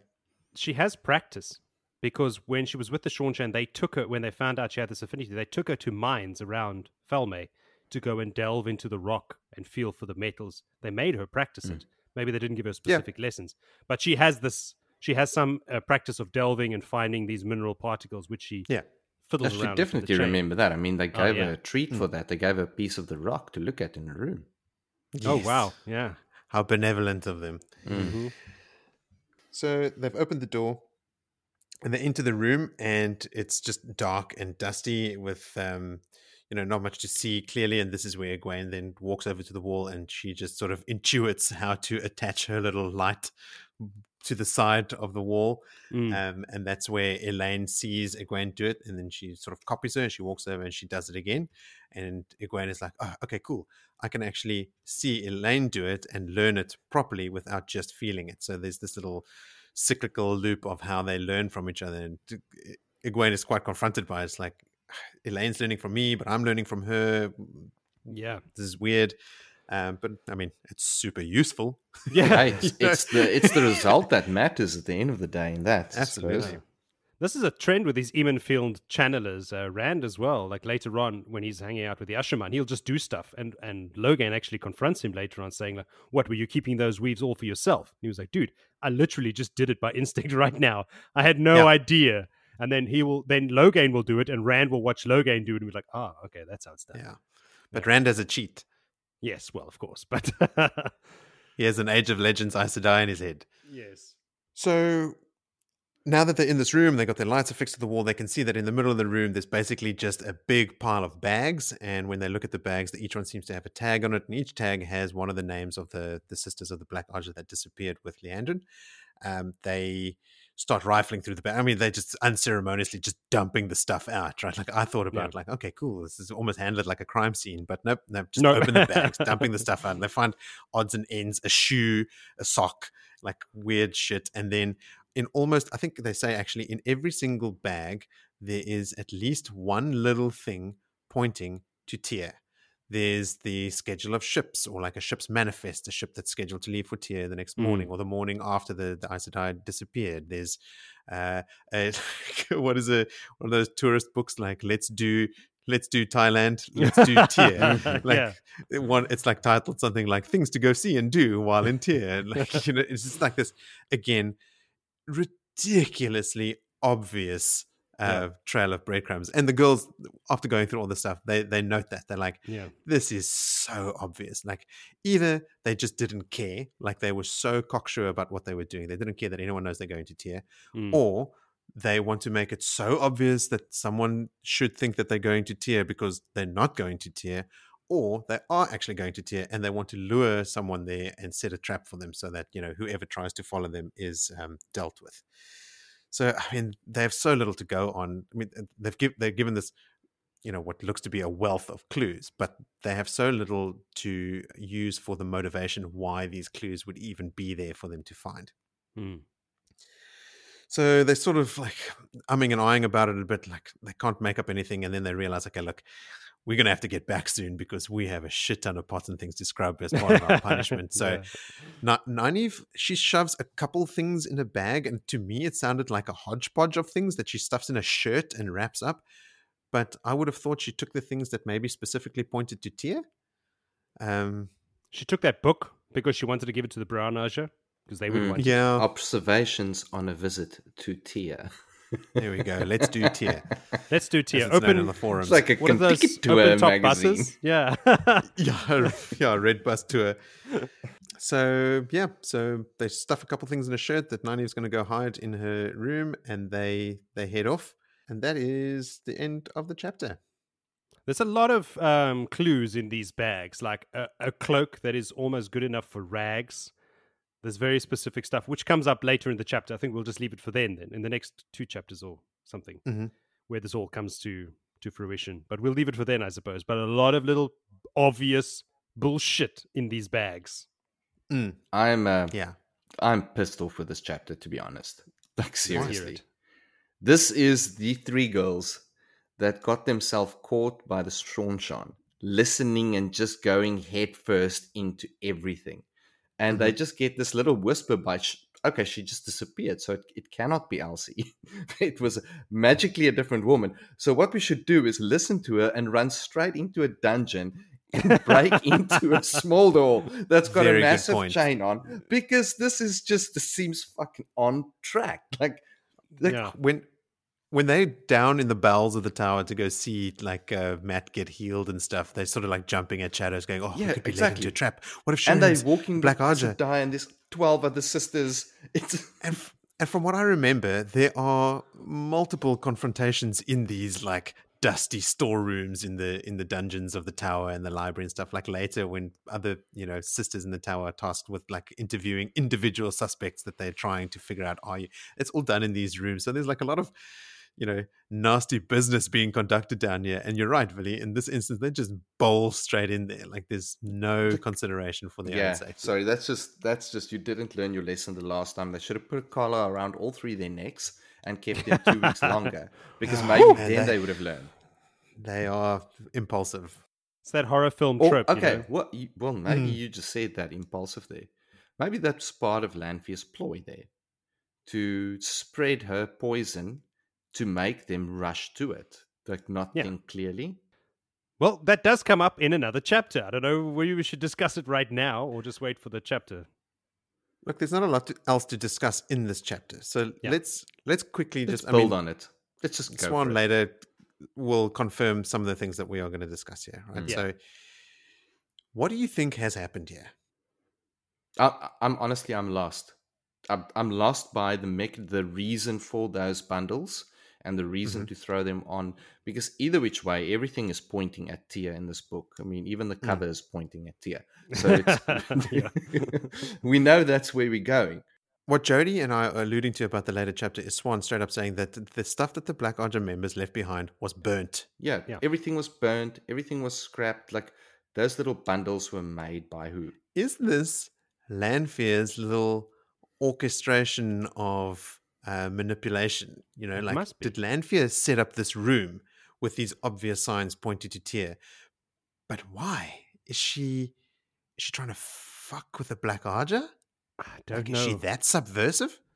She's got her own plans. She's got her own schemes. Because later on, in my chapter that comes up next, when she's talking to Egwene, um, she does mention that every like Ishamael's a fool because he thinks no one else is having their own little subplots and stuff. So she Mhm, she has mhm. her own plot. So this is definitely her doing. She even says to Mm. Egwene, like, "Oh, you made it eventually." You know, like, "Oh, here you are in the Yeah. Stone of Tear." You know, so she's Yeah. pointing them to to Tear. What for? I suppose we'll find out later. Let's get into the mind of Lanfear. What is her number one goal? She wants Rand. She wants to have power with Rand, and Rand's going to have Mhm. power if he has Callandor. Yep. Mhm. So, what benefit does she gain in getting them at Tear at the same time? It's definitely it doesn't seem to be in the, like she's in the Black Ajah plan there. That just seems like a rogue. Maybe she's fucking Mm. bored. Thousands of years doing nothing and fucking all on her own with Grolm mean, in, in the dream maybe. world. Maybe she's just so bored and now she's in the tower. She's like, how can I fuck with their plans better than chase just messing with them? Maybe listen. Okay, maybe Okay, she knows. The, okay, the here we black. go. Uh, here we go. The Black Ajah are going to to Tear to stop Rand from getting Callandor. Obviously, Mhm, in my mind. Okay, she wants mhm, mhm. Rand's friends to go down there and back him up so that he does get Callandor. because she Mm, wants him to have Callandor so that Of the two course. of them can rule everything. And Exactly. with Callandor in his hand, he can flatten the world. Exactly. Okay, okay. So that that yeah that that actually I'm works. picking up what you're putting down. Mm. She's she's helping foil the Black Ajah as long as the Black Ajah are trying to fuck with Rand. Yeah, because her plan is Rand and me, not whatever the fuck Ishma- Ishamael and the Black Ajah are up to. Their plans are irrelevant. But should the Black Ajah not be trying to push Rand towards the Dark One? Yeah, but if he's got Callandor, then that's going to be uh Infinitely harder. yeah, it's Mm. going to Yeah. make things harder for them. Hmm. Okay, Joe. I mean, that will certainly. I mean, I, it was a big head scratcher for me right now as well, Vili. Like, I, I didn't Mhm. understand what the point of all this was, but I mean, that fits. So, if any of our listeners have a better idea, if it's ever revealed later, please put us out of our misery. make Yes, make us do some callbacks. please. This is one of our pretty straightforward chapters, right? They go, they find the stuff, they go back, Mm, ready to scrub pots. So let's let's move along. Let's not dilly dally. All right. I agree. So chapter 27 is called, ooh, this is a biggie. Tel'aran'rhiod. Mm. Joseph, enlighten us. So yes, we join the uh, Egwene and Nynaeve and Elayne. They're all in Egwene's room that night after completing their spot uh, spot crubbing. I was going to say. What is it? Pot crubbing. I've said it so much now. Pot scrubbing. Jesus, I couldn't say it. I literally could not say it. Pot scrubbing. Okay, there you go. What beer are you drinking there, Joe? I don't know. It's some Madrid beer that I'm not used to. Okay. Just get some water. Um, so they've completed their pot scrubbing for the day, and um, while they were in the in the kitchens, they were visited by several Aes Sedai during that period. Verin came, Alanna came, Elaida, Sheriam, and Anaiya. Most of them were just there to stare at them sternly. Uh, Verin came and was all absent-minded. I think she was she's t- she's pulling a total Grandmaster Pycelle. I'm stupider Oh, than yeah. I look. Move here, speaking out loud. Have you found anything? Like what in the spots we're scrubbing? What you know? What's the point Mhm. here? And yeah, so being very loud and obvious in the kitchens. Don't know what the motive is behind that, but the other Aes Sedai just came and stared at them, and they were like, "Well, there's no reason for Sheriam to be coming in here and looking at accepted. She's master mistress of novices, so that's a bit weird. Elaida maybe because she wants to keep an eye on Elayne as the daughter heir. Like there's some reasons. Um, Alanna, You forgot to say ugh. ugh, sorry, Elaida, ugh. Elaida, ugh. And uh, well, maybe Alanna is there because she's still trying to, you know, ingratiate herself with Egwene. Mhm. Anaiya? Anyone? Anyone want to take this? She's a blue, No. right? She's a blue. Um, and She wanted a she's- snack. Just Well, she's she, she was there for some tarts. she seems she seems super uh, invested in figuring out whether Egwene is a dreamer or not.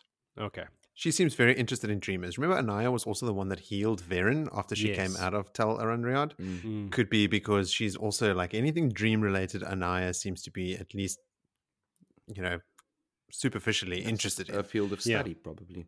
Mm. She's a blue. So she came to watch Egwene scrub pots and not say anything to her? Maybe come in, check up, check up on her. I don't Just know. checking up. Is- Okay. Isn't there alright. saying somewhere earlier that the pot scrubbing builds character and Yes. lets you Mhm. reflect on everything? So maybe they expect there's a little bit of wisdom that comes into them while they're busy scrubbing away. Well, I tell you, I think a lot of cool shit while I'm washing dishes. So this could be another thing. You know, epiphanies. Yeah. I I- mean, we've all been there. Yeah. Except Billy, he doesn't do dishes. I had an epiphany last night while I was um, on my hands and knees with a dustpan. I have to take these pizza boxes and put them in the bin. Dishes done.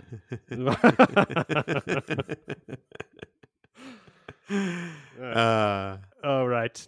B- back on the main road. Let's go. Uh, Off these little tangents. we- we've, we've cleared the shoulder. We're in the reeds here. So they're all getting ready to uh, to use that ter'angreal now for the first time. I think uh, that Verin gave them, of course, the twisted ring.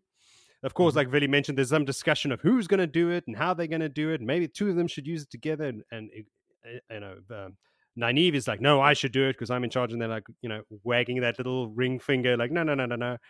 But I mean, in the end, of course, it's Egwene. She's the dreamer. She got the ring. It's it's her duty. Nynaeve and Elayne will watch over her because obviously this is the least safe place to be in the whole world at the moment, except maybe Shayol Ghul. Uh, Mhm. Grey men and black Ajah everywhere. One or at least two Forsaken in the tower. You know, you need to be watching something, Mm. Uh, watching over her. Since you've put it that way, Yeah. I think they wish they were back in the blight. Yeah, let's let's go back to the blight. At least we know we're surrounded by danger and where that danger is and who it is. Yeah, it's just up in the air. So anyway, they go to bed. Well, Egwene goes to sleep with the ring and enters Tel'aran'rhiod. She's standing among rolling hills, wildflowers, trees, like a perfect little paradise scene. And she's thinking, "Oh, this doesn't look too dangerous." But obviously, she remembers Verin's warning and she takes it seriously. Like, no, this is this is a dangerous place. Be aware, no matter how it looks. She opens herself up to saidar just to see if she can channel here, and yep, she can. She even fucks with some butterflies uh, with little Hmm. flows of air. Made me wonder when she assumes assumes the void when she embraces saidar in Tel'aran'rhiod. Does a glow appear around her body in the bed? Because the other two don't mention it. Hmm, don't know. I don't know. Just a little side thought. Call back. Oh God, sorry. so many callbacks. Anyway, just a thought. So she takes one step in the in the world of dreams, and suddenly she's in a hallway in an inn. So traveling over here seems pretty easy for now. She she knows she's in an inn because she's the innkeeper's daughter. She knows an inn when she sees it, and she's walking down the hallway, and she opens a door to one of the rooms, and she sees a shaggy-haired youth who turns out to be Perrin. Now, Mhm. Perrin has chained himself to a pillar. And he looks like he's dozing off and sleeping, but she notices that his muscles are straining as he holds on to the chains that he's got around himself. And on the floor is a massive dog, which she mistakes, uh, you know, for a dog, which is actually Hopper uh, guarding him. And when Hopper notices her, he gets up and starts growling and wants to attack her. Hopper doesn't know who the fuck she is, like friend or foe. Mm. He's protecting Perrin. So right before she gets eaten by a wolf, um, she screams and wakes Perrin up, and Perrin screams to her like Egwene, no, and and Hopper, don't. and the door closes, and she finds herself surrounded by darkness again. Question: What? Yeah, Huh? I was. I when as soon as I got to the wolf bit there, I was like, okay, cool, this makes sense. That's Hopper guarding Perrin in his Mm. dream. But why is he chained? Chaining himself. Yes. What? What is that doing? Don't know. Oh, Moritz, god damn it. Three of us we don't know. I was thinking that because Perrin is so reluctant to embrace his wolfishness and the wolf dream in general, oh. he's sort of trying to stop himself from experiencing this weirdness. He's trying to just like, okay, I'm dreaming, but I'm just going to stay here and I'm not going to let anything sort of move me from this spot. I, I just want a normal night's sleep for a change or, you know, something along those lines. Yeah. That's what I was thinking. that makes sense. If you're a wolfy but wolf brother Mm. and you go into the world of dreams, it's just like that's your sleep time. Sleep time, you go there. I don't know if you always go to the wolf dream, but um, certainly seems like you can just go there all the time. You don't read about Perrin's dreams that are not the wolf dream. So maybe he's he's bolting himself to the room so that he doesn't shift from one place to the other place and see this guy's Mm. plans and plotting and Yeah. sort of trav dream traveling around the Trying show. to just have a normal. I mean, he's busy sleeping, right? So Yeah. even in the wolf dream, he's also sort of dozing. dozing yeah, I want to sleep. I'm just tired. Like, So he just wants to have a fucking normal night's sleep, guys. Please, for the Christ's sake. totally. That makes perfect sense, Moritz. All right, now now I get that. sometimes the simplest answer is the right one. Yeah, he just wants to just wants to rest, please. Yeah, because I mean, the last time he was going through hallways, and then he meets some strange lord who has his skin ripped off him, and he gets splattered in blood. Like, yeah, Doesn't want that. just let me sleep for one night. Just, Just leave our beefy boy alone. All right. Yes. Okay, that makes sense. Beefy boy needs a sleep. Gotcha. beefy boy is a sleepy boy.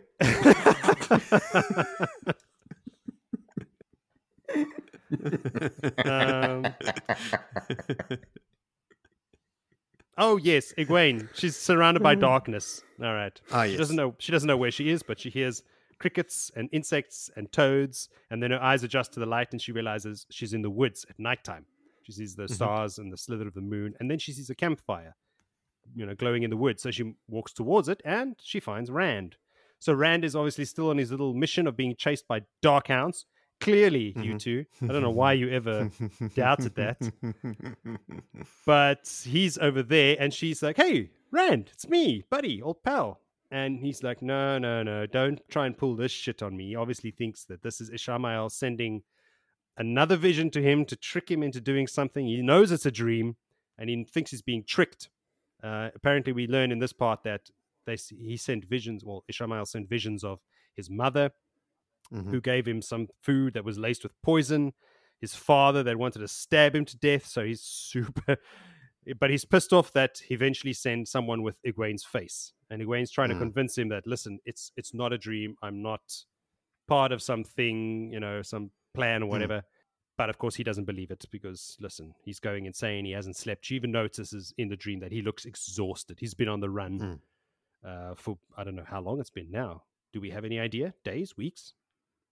This could all be happening at the same time in different parts of the in different parts of the story. So Mm. Dunno. we'll find out soon enough. Anyway, Mhm. this is also he he whips out in defense his sword made of flame. Is this the first time we see that sword? Because that plays a prominent role. His Mm. heron marked flame sword.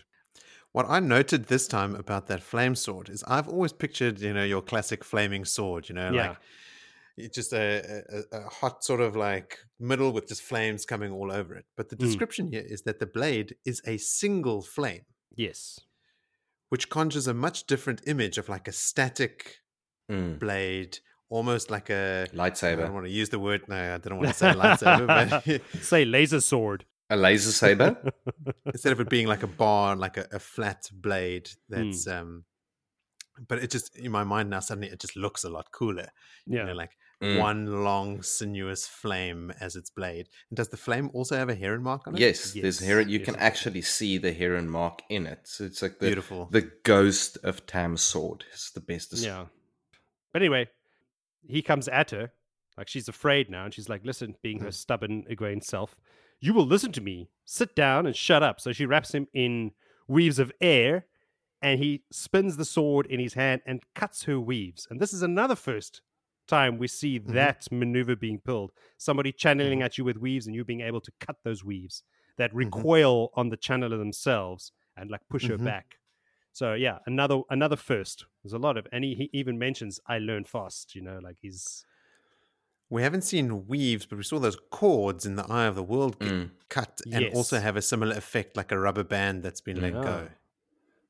so yeah. But I mean, we see this later on when people are channeling weaves at each other and they they they cut them. They cut the Yeah. weaves to protect themselves instead of putting up shields or something. You know.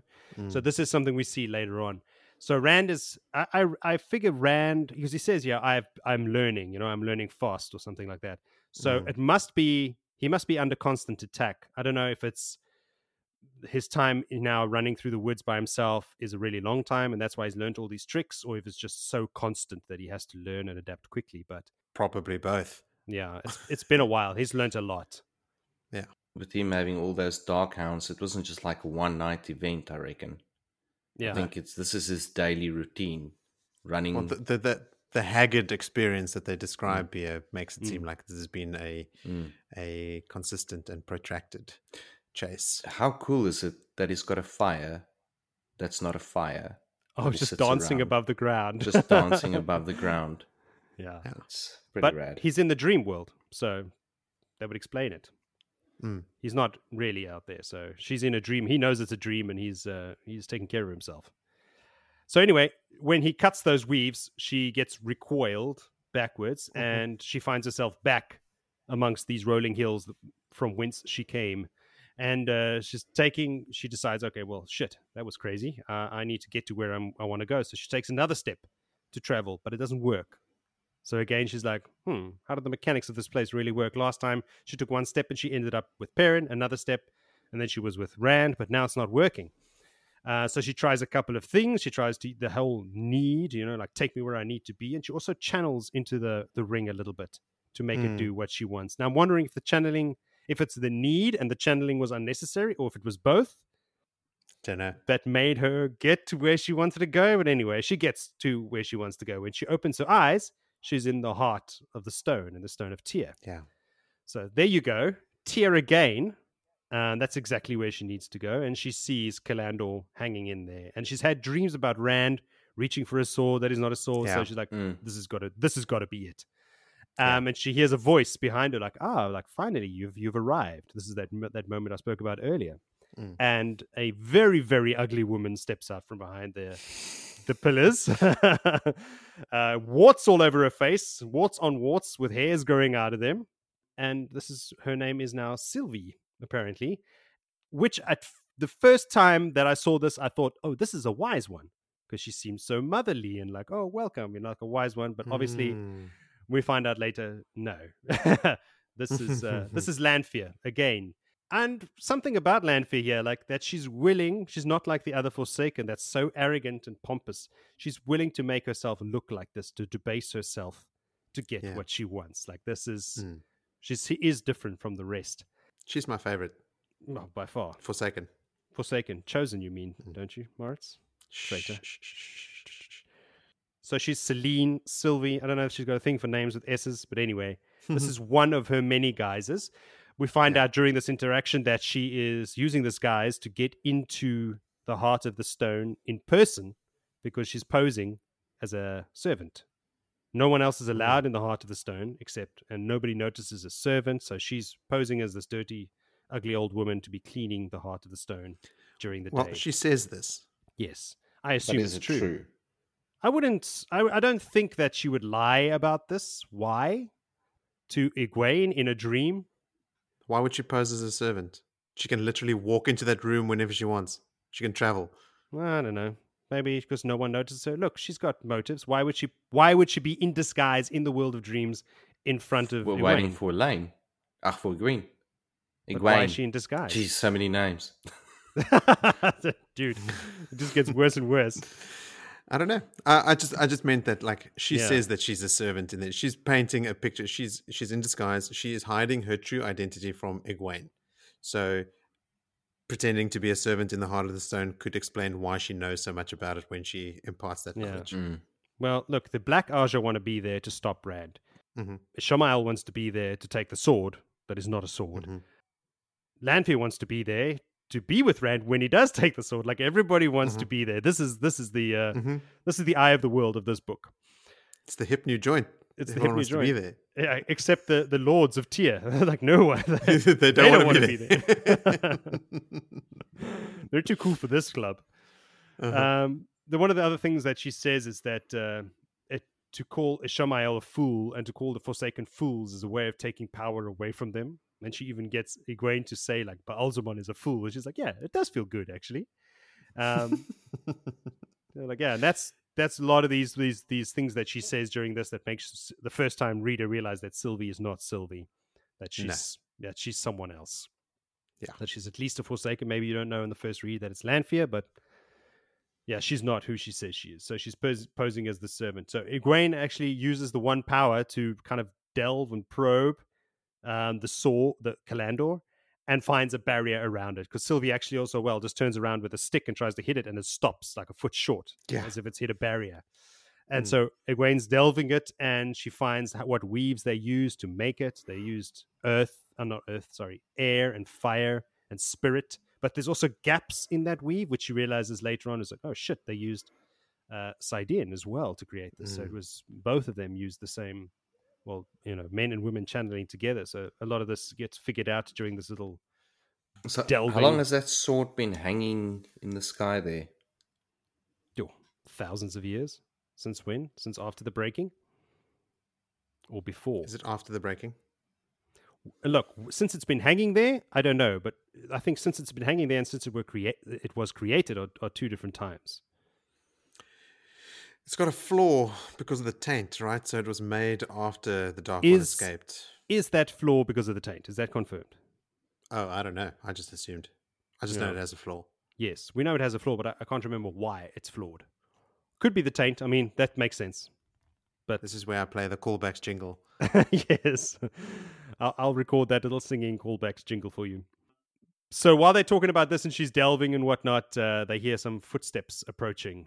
Uh, and she's and Silvie says like, "Oh, here he comes again to stare at it." So uh, Ishamael, I suppose, is coming here to come and have a little moody emo stare at uh, at the sword that he cannot touch that he wants so badly, but cannot have. So she says to Egwene, like, "You better get the fuck out of here because this is not a good place to be right now." And Egwene's like, "I'm trying. yeah, I want to go, but Does- not possible." Huh? Does Silvie say who's coming? No, she doesn't. She just says he. Mm-mm. But I assume it's it's Ish- Ishamael. Could it be Mm. Be'lal? Could it? Don't know. We'll find out soon enough. I suppose. I don't know who it was. I figured it was Ishamael because he's in the Mm. world of dreams a lot, and he thinks that he is the Dark One and he deserves everything, and he should be the one that's wield Callandor and all that kind of shit. So I don't know. But you have a point. It could be any one of the Forsaken, men, men Forsaken, because she says he Mhm. specifically. Yeah. Anyway, Egwene can't get out of there. She's trying to, you know, channel uh, or trying to think of a need to get out of there, but it's not working. And Silvie uh, slash Lanfear is like, "Oh, my girl, much to learn. You still have." And puts puts her little she grabs the she grabs the the stone ring in her fingers and Egwene's like hey you can't touch that and she channels into it i imagine to make her to Mm. go back and Egwene is uh her world disappears in pain or something because this this is the only ripped from the world of dreams. Yeah. ripped from the world of dreams this is the only way the forsaken know how to do anything is With pain. painfully Force and pain. force Yeah. and pain like there's no other way Or that could just be Lanfear being really just like, yeah, having fun. As we said, she's bored. She's been locked Yeah. up for a long time. Yeah. She's just, uh, yeah, this is how she does it. Yeah, a bit bored, I suppose. So Egwene wakes up again and she's back in her room, but she wakes up screaming in the in the bed in pain. She's covered in sweat. Nynaeve and Elayne are there and they're like, they calm her down and tell her, look, she's back in the real world, chill out. Uh, she tells them what happened. She leaves out the part about Perrin because she thinks to herself that's Perrin's secret to tell. But it is a very Aes Sedai thing to do. Um, If you can trust anyone, it's Nynaeve and Elayne. Yeah. And leaving out information like that is a pretty Aes Sedai thing. But it's, I mean, she is also right. Like, Yes. you know, outing someone is bad. You know, like that is Perrin's. I don't know his fate, Mm. his uh, his thing that Mm. he needs to communicate with whoever he sees fit when he's ready. There's no benefit in them knowing i- with regards to their No. quest or their purpose or their mission. But it is noteworthy that she holds it back Mm. from even her most trusted friends. Yeah. So anyway, they have a discussion afterwards. She well, after she explains everything that's happened. She was in the Stone of Tear, blah blah blah. Tear, tear, tear, tear, tear. So they decide then and there that look, I think it's time for another road trip, girls. Uh, we got to this hunt for the for the Black Ajah is hitting the road. Uh, we've, we've we've spent enough time in the tower here scrubbing pots. It's time for us to leave. So they, they, I mean, the question is, should we leave right fucking now? like one of the Nynaeve is like, should we just go right now? And they're like, "Mm, okay, maybe we should just have one night's sleep before we hit the road. We ran headlong into this potential trap. Nothing happened. Should we run headlong into the next one? yeah, like Should we run headlong into every trap until something happens? until we all die. Yeah, maybe perhaps Yeah. then. Yeah, but anyway, they decide for for better, I imagine, that they Yeah. should have one night's sleep before they hit the road, and that uh, you know they figure like how they start planning the logistics of it because they have the letters that Siuan gave them, so they Mhm. will be able to Mhm. leave the city and you know get help along the way. Elayne doesn't, of course, have a letter, and as far as we know, Siuan doesn't know that Elayne doesn't knows as well. So she wants to write a letter to her mother as well. Just you know, the last time she disappeared from the tower without letting her mother know, it, it was a big thing. So she knows Mm. now. But of course, they can't just give it to anyone. Someone's going to read that letter, um, and she can't write anything in it that's going to give it away and all that kind of stuff. So um, that night, they all they decide like, look, we're all freaked out. It's dark. It's late. I don't want to go back to my rooms. Literally, if you walk out that door, someone's going to try and kill you. Probably. There's a dark. there's a there's dark friend out there. There's a black Ajah. There's a grey man. There's somebody's out there. So they all sleep in Egwene's bed that night for the for the last time. And right before do- dozing off, Nynaeve has a little giggle uh, because she's thinking to herself, I just thought of the perfect person to deliver that letter. Someone in the tower right now who can't wait to get the fuck out of here. And that's how we end this chapter. And the next chapter begins. I love that ending uh, because too. Nynaeve says she she she knows um, that this person will do it, and she says, "I'll bet on it." Yeah, I'll bet Yeah, on it. yeah, yes. Ah, it's so great, and there's that second instance of Nynaeve smiling again. yes. And then you turn the page in the book, and the next chapter heading, the image is the five dice, and you're like, ah, yes, of Yeah. course. Mhm. Yes, of course, of course. Um, also, Egwene is still jealous of Elayne uh, having, of jealous of Rand. You know, like when Elayne mentioned something about Rand, um, she has a a, a- a jealous pang. Oh, um, yes. But then, um, despite the fact that the, in that moment she also admits to herself that she has feelings for Galad, Mm-hmm. Mm. can't shake those old feelings. Yeah. Anyway, no, Galad does have feelings for her too, but he will never He act on does. Good old Gawyn. Yeah, good old Gawyn. He's going to worm his way in there. But it's becoming apparently clear here that uh, Lanfear is running a complete different agenda to everyone else. Yeah. Yes. Like she's on her own little trip. openly in opposition to like the other Forsaken. Mm. Like her plans do not align with theirs. And when um, Perrin ran into those three male Forsaken having an argument in Mm. the sort Mm. of Tel'aran'rhiod version of the ways, um, Lanfear is also spying on them. You know, he Yeah. sees her up on a balcony, and Ishamael and who we think is Rahvin and Be'lal are having an argument about something. The reason I keep bringing up Be'lal, Joe, is because I he was brought up in that early chapter, and I think he is in Tear. There is a Forsaken posing as one of the High Lords of Tear. It is I him, think right? it's Be'lal. I think so. All right, let's keep this ball rolling. Chapter 28 is called A Way Out, and this one is for you, Willem. This is a fun chapter. I Mm. really like it. A way out. It's uh, Nynaeve's little dream plan just before they go to sleep. There is uh, coming clearly to light. There, Mat is sitting in his room. He's just at breakfast, so naturally he's having his uh, post-breakfast snack, which consists of Yeah. some ham, three apples, bread, and butter. It's What it's was what for I eat a whole day, but a whole pig. a whole Yes. pig. like Obelix, you know, A wild boar. wild boar. Those wild boar always looked so delicious. Totally, yeah, but man. it did. I've tried wild boar. It is not that great. Did you eat wild boar in Spain? yes, Did you, did you have uh, warthog in South Africa ever? I don't think so. I've had warthog. That's actually quite good. Warthog's good. Mm. Pumbaa's damn tasty. Maybe it was just the way it was prepared. Could be. It wasn't prepared by the Gauls a thousand years ago.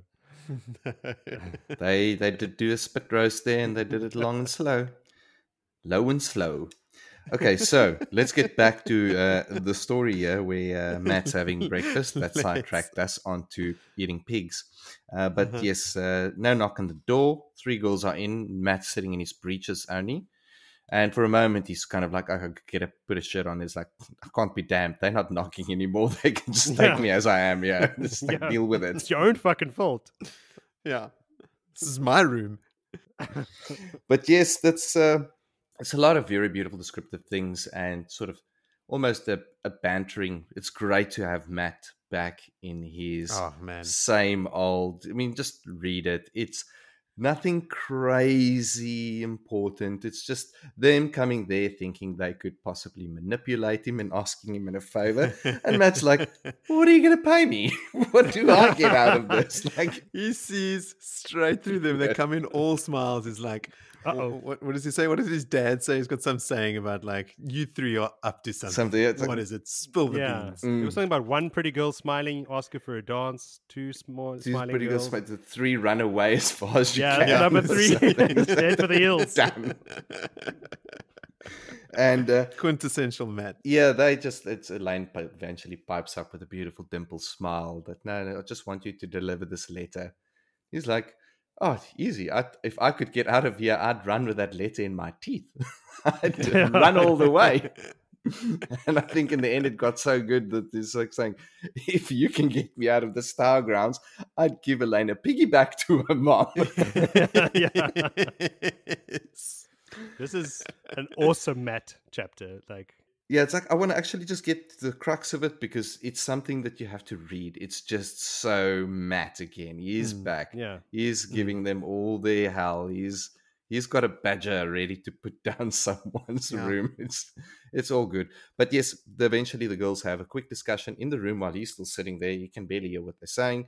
Then they present him with one of the letters that Siuan gave them, uh, saying the whole spiel like, whatever I do is on the instruction of the Amyrlin signed Siuan, the whole Mm. spiel. So Mm. he's like, wow, this is wow. Okay, cool. This Yeah. is awesome. So you just want me to walk out of here with that letter?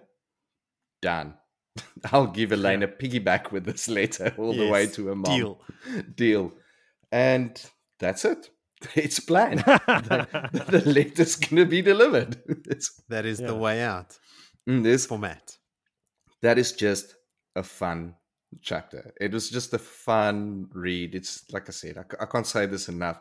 Mat is my favorite character out of all the men in terms Yeah. of his mischievous nature and everything that he gets up to. It's just this gambling way. Sort of, okay, how am I going to make money? How am I profiting out of delivering this letter? Um, Not, no, but you want to see the the great city, and don't you want to be met and possibly meet the Queen of Andor? Or don't you want to serve? It's like, no, I don't want to serve. Need money. Look, there's a there's a lot to delve into. There's shit tons, which I'm sure we'll get into. But Mm. there's also that the key point is that after like all the manipulation that gets thrown at him, and he goes, "What's in it for me?" and they give him the letter. They sit down and have a fat chat for a long time afterwards because he's like, "All right." yeah, like yeah. he's he's not a dick, you know. and they talk about home, Yes. and they they get a bit sad when they talk about home, but they do Yeah. reminisce, and they actually do have a nice long like a Mm. hangout. Yeah, and when That they is- leave, he's sad to see them go at the end of the at the end of the chapter. So, like, in, while in the beginning it does seem like he's being mischievous and like, "What's in it for me?" selfish and whatnot. He's he's a good oak, and he he misses Yeah. them. And Oh, he's yeah, just yeah, terrified. absolutely. He's think- terrified that they're becoming Aes Sedai. Yeah, I like that how he uh, prompted it, like, yeah, I'll dance with you all. Mm. and he calls them all pretty, like to their Mm. face, like he's not Yeah. shy. No. In this chapter, we hear it's only been two days since he's healing. Mm. Mm. Oh, that's what I wanted to bring up. It, the girls are now planning to leave. Yes. They've been back for three days. yes. Quickly got raised to accept it, made an example of, and now they're gonna go. Got raised to accept it. Got a bunch of books led by Landfield on a fake trail, and they're out of there. It's like Yeah. Yeah, All sorry, got a jet. pot scrubbing. Fuck this noise. Are we out of here? Yeah. I think they've done enough amazing. spot pot scrubbing for, for several months, so they, they've paid their dues. Off we go. But it really does go quickly, hey? Like, I mean, bang, bang, bang. Gray, gray man, raised to accepted. Uh, Mat's behealed. You know, going to, oh, discovered the whole world of dreams. Cool. Meta forsaken. Um, okay, let's go to Tear. Cool. It's so, so much has happened. all of those things happen and then in like from it takes from book 8 to book 11 for for Perrin to find Faile in the snow like jesus christ you could have done that in a paragraph Yeah, we were really spoiled for choice up front, eh? And then when it drags on in the back, we get all indignant about it. But I mean, that's really No, yeah. probably the more appropriate pace. But Mat Yes, was yes. he was on it when um, Nynaeve said, uh, it- "We want to ask you a question," and he's like, "Hold up." uh-oh Nynaeve doesn't ask questions. She tells bullies or demands what's up here. and then you do he's sharp, he's confident, he's uh, he's cocky, he's, is skilled with the quarter quarterstaff. Like he gets all those like battle tactics memories and stuff. Like later, he's just loaded with all these traits that are um, that are just really really fun and cool to read about. You know, Mm. like he's just he's I can't remember like apart from I mean he paid his dues. The Mm. first two books he is in dire straits, right? Mm. And he is actually quite unpleasant to be around most of the time. So he's paid his dues up front. But from that point forward, after he's healing, from here, you know, I don't remember Mat ever coming across as like tortured or brooding or you know like he might have like mood swings and stuff but he he is always whenever you read about him from here on out it's like stoked a Mat Mm. chapter it's almost it's Yeah. almost a relief like this is not him like questioning his own sanity because he's being confronted in his dreams by some you know man with flaming eyeballs this is just Mat gonna Mat you know He's like just Mat's rolling with it. be himself and just rolling with it and rolling with the punches and then still like achieving incredible feats of bravery and and prowess that are just i mean That's- that literally save the world later on. yes and he doesn't yes. stop paying for his dues when he meets the um, the Aelfinn and the Eelfinn. I mean, he gets hung by his neck for dead. He Mm. loses an eye. He doesn't Yeah. stop paying for it, but he never becomes this. He never goes back Yeah. to emo emo Mat. no no he doesn't it's um it's probably why he's my favorite character Yeah. It's always it's always fun to read him So yeah, that's true. When look, I, I will 100% agree. I, I might not say he's my favorite character. I'll have to get to book 14 on this this reread to make that Mhm. d- decision. But every time I see those dice at the top of the page, I know I'm in for a good Yeah. ride. Like, Yeah. not going to be a boring chapter.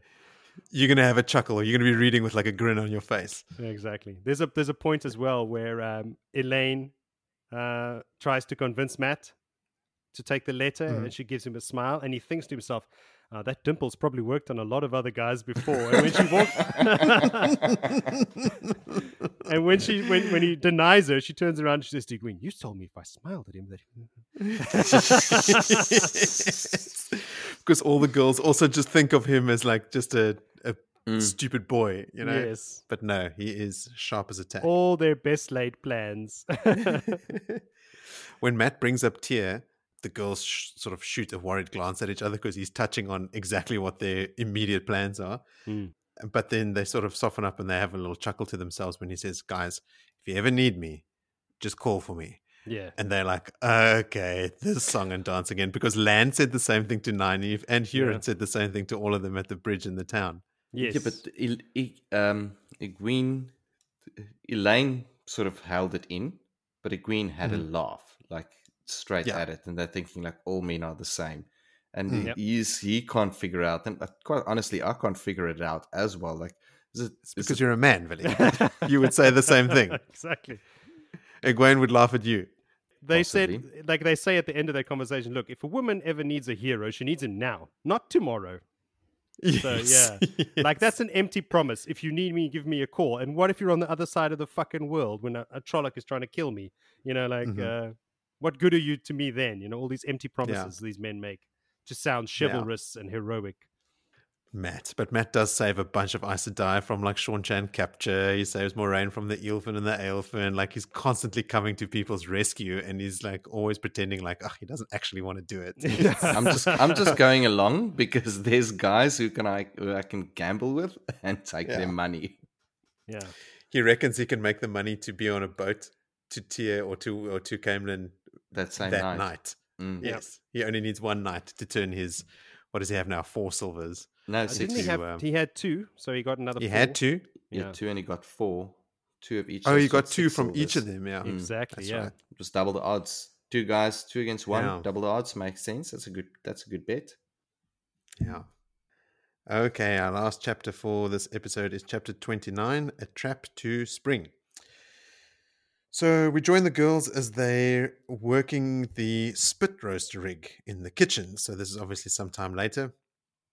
Under the watchful eye of Laras, the mistress of the kitchens, which we find out later is not an actual title, she's just the chief cook.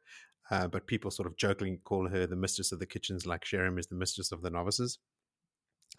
Um, Laras is a, a large woman with many chins who wields a wooden spoon like a scepter.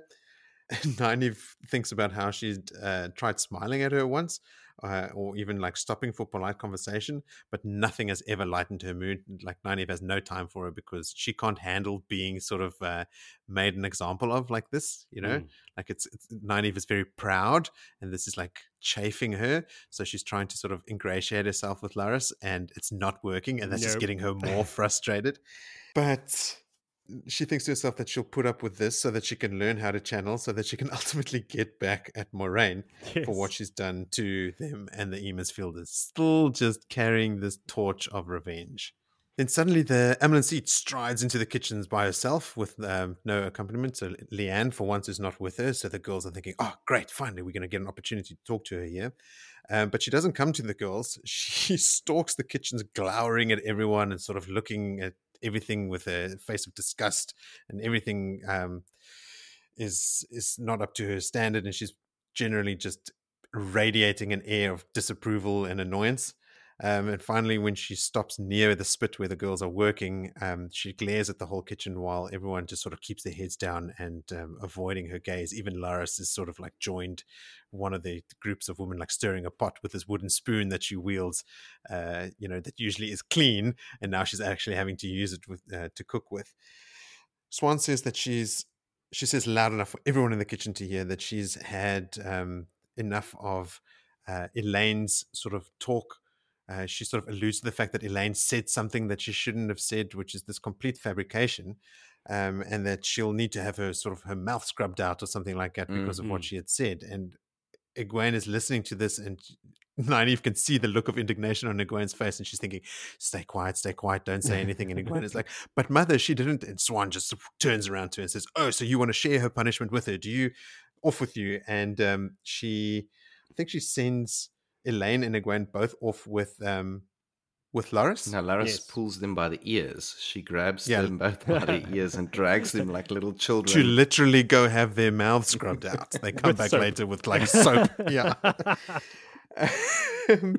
so I, I think i mean I, I wondered why she had done this but i think maybe was it because she wanted to get elayne out of there to Mm. talk to Yes. Nynaeve and Egwene about yeah, she says as specifically the much. hunt. She's pissed off that Egwene piped up, but she couldn't not then at that stage. So Mm, she couldn't not do it. But she also said it's maybe a good thing. Maybe she'll learn to shut up when she needs to shut up. yes she'll learn to hold her mouth now because of this it's a, she's there's, there's a lesson in here for her but she Yeah. also comes out and says that she figured that elayne would join them anyway so it's not like she's Mm. genuinely trying to get elayne out of there because she doesn't want her to find but maybe she's hedging her bets and saying in case the girls hadn't told her anything elaine is to leave. I got the feeling there that she just didn't want to involve Elayne so that she doesn't Yeah. have to lie to um, gays, Yes, and she elaborates on that later. Yes. Mm. But she also says that she knows that Elayne is helping them already. Mm. Yeah. She's wise. This lesson that Egwene's supposed to learn about shutting her mouth, she hasn't learned it yet. She's not going to learn it anytime gonna. soon. it's Nah. like this is a recurring theme with Egwene. Yeah. But how good is this that Nynaeve, Nynaeve, Mm. is the one that's actually now learning to control and Yeah. Yeah. quiet down and be sort Mhm. of the the opposite of that sort of the the voice of reason almost. she's the she's definitely the de facto leader of this little group. Mm. For all the talk and pretense of them all being accepted now, they're all on a level playing field. Nynaeve is the one that comes up with most of the plans. She's the one that makes the decisions. She's the one that takes the lead. She's the one having the conversation with Siuan here. Um, she's definitely sort of she's only got a couple of years on on Egwene, right? Like she's only like four or five years older than Egwene. She's in her If early twenties, and Egwene is eighteen. Yeah. Mm. So anyway, after they leave, Siuan and Nynaeve can have sort of like a hushed, a hushed conversation where Siuan is talking to Nynaeve without the rest of the kitchen hearing what they're saying. And I don't know if Nynaeve mentions Sheriam at first, but Siuan tells her here that thing we said in the last episode about Sheriam finding a dead grey man in Yes. her bed, Mm. Yes. a woman. Um, I, I had read that on the internet before that it happens later, and I didn't realize it's the very next episode of our podcast. But yes, Yeah. now she tells her that. Nynaeve is unsympathetic. She's, you know, all the the uh, the, the obvious, you know, signs. I, say obvious, but it's quote unquote obvious signs pointing to Sheriam being in cahoots with whoever killed the Grey Man. You know, all those what we seem to be or seem to think are obvious clues um, have definitely led Nynaeve to be um, skeptical and uh, mistrusting of Hmm. of Sheriam. Yeah. So she's unsympathetic about it. She notes that Sheriam had a chance to see Egwene's notes from Verin, um, and that also Elaida did, and that Alanna behaved oddly. But Siuan sort of shrugs off the Alanna behavior as Arafellin, Mm. um, because that's where she's from, and they have weird notions about honor. But she says that she'll keep an eye on her anyway. Nynaeve then tells Siuan that she doesn't know why she would have, why Siuan would have trusted Elsie Grinwell of all people with a message like the one that she brought. But the message was, in fact, helpful because, you know, now she's got all these things and they've got a plan about going to Tear. Nynaeve had told Siuan about the contents of the room, so she asks her why she would trust Elsie with this message, but she also relays then what the message yielded, right? So, like that in the contents of this room, they found all these things pointing to Tear, and that it seems like a trap, but they, you know, they, they're thinking of going. Siuan replies with a long silence, and then she just straight up says, I sent no message, daughter. Mhm. Liandrin and her friends' things were searched and burned, and Elsie has been put out of the tower 10 days ago. Dun dun dun. hmm So Nynaeve realizes the magnitude of what that means that whoever appeared to them was not Elsie, and that a disguise that good could mean that literally anyone they're talking to could be Liandrin herself. Yes. You know, it's Yeah. like, fuck. Okay. Now we weren't trusting anyone to begin with, and now we literally can't talk to anyone. So Siuan asks, okay, so what do you mean to do about this trap? Are you going to go? Um, are you going to go spring it and wait for the Black Ajah to reveal themselves? But she begrudgingly agrees that it might be the only way to actually draw them out into the open. Uh, and then says that she will actually leave gold in their rooms for their Yeah. journey, which was, you know, a concern for them because they didn't have any money. They're not Mat. They don't have that. They don't have any dice cups. They're not- no, no. I, I like how uh, how Siuan is like. Well, I suppose you guys don't want to go now. Uh, fine. When are you leaving? I'll leave some gold in your room. Like, no arguments. no, no. Also, it's I suppose Elayne's going with you. yeah. Yeah, she says she'll she'll make up an excuse. There's a cover story. I'll tell them that I sent you to one of the work farms to go hoe cabbages or something as, Yes. as punishment. Punishment. Um, and that's when she says, "I suppose Elayne's going with you as well." And then Nynaeve's like, "Oh, what?" Nynaeve calls her, "You scheming old yes. Why all the pretense if you knew? This is the Amyrlin seat, and Nynaeve is calling her a scheming old something. Yeah. Which I took note of Made that. me laugh out loud when I read it, and uh, that's when Siuan she says, "Look, I mean, it's all about plausible deniability, right? Like she needs Mm. to be able to say to uh, Morgase that she never intentionally included Elayne in any of these plans that could endanger her. It happened all by herself, and she always knew that Elayne sooner or later was going to join them anyway. Especially since Elayne already ran off with him the first time. Mm. Like she can see it. She's not an idiot." But at this point, she says, "Okay, look, we've been talking for a while now.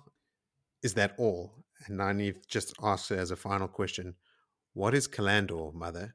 And like she's gone from calling her "you scheming old" to actually using the Mm. mother the mother honorific, which shows you like the sort of like this serious nature of this question that she's posing. yeah. And Siuan real. has a physical reaction. Like she actually looks back at Nynaeve because the whole time they're talking, they're making as if they're not talking, right? Like Mm. practicing their ventriloquism.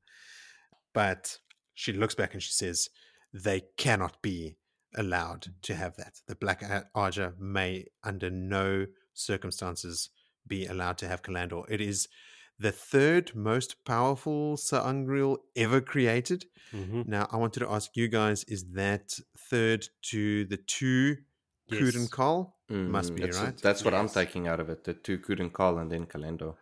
So it's not like she's counting the Choedan Kal as one, and then there's another one. No, they're two separate things.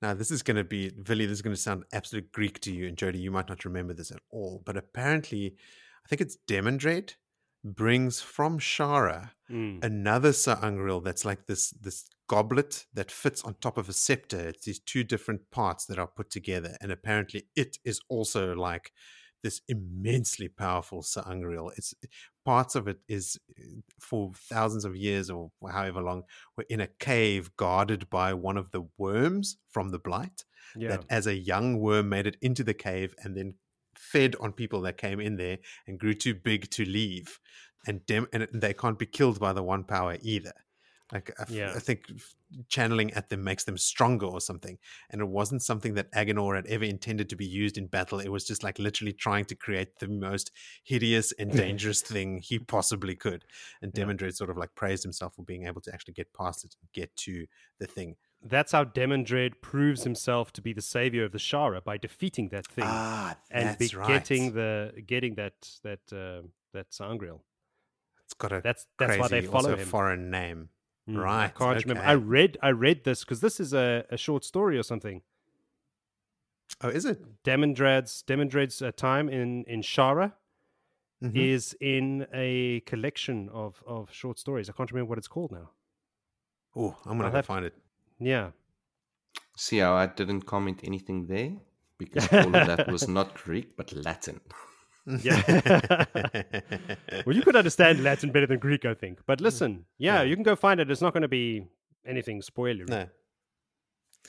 Um. Anyway, so I was I was trying to figure out like had Robert Jordan figured out that thing yet? You know, is that counted in Siuan's list? Maybe she doesn't even know about it at all.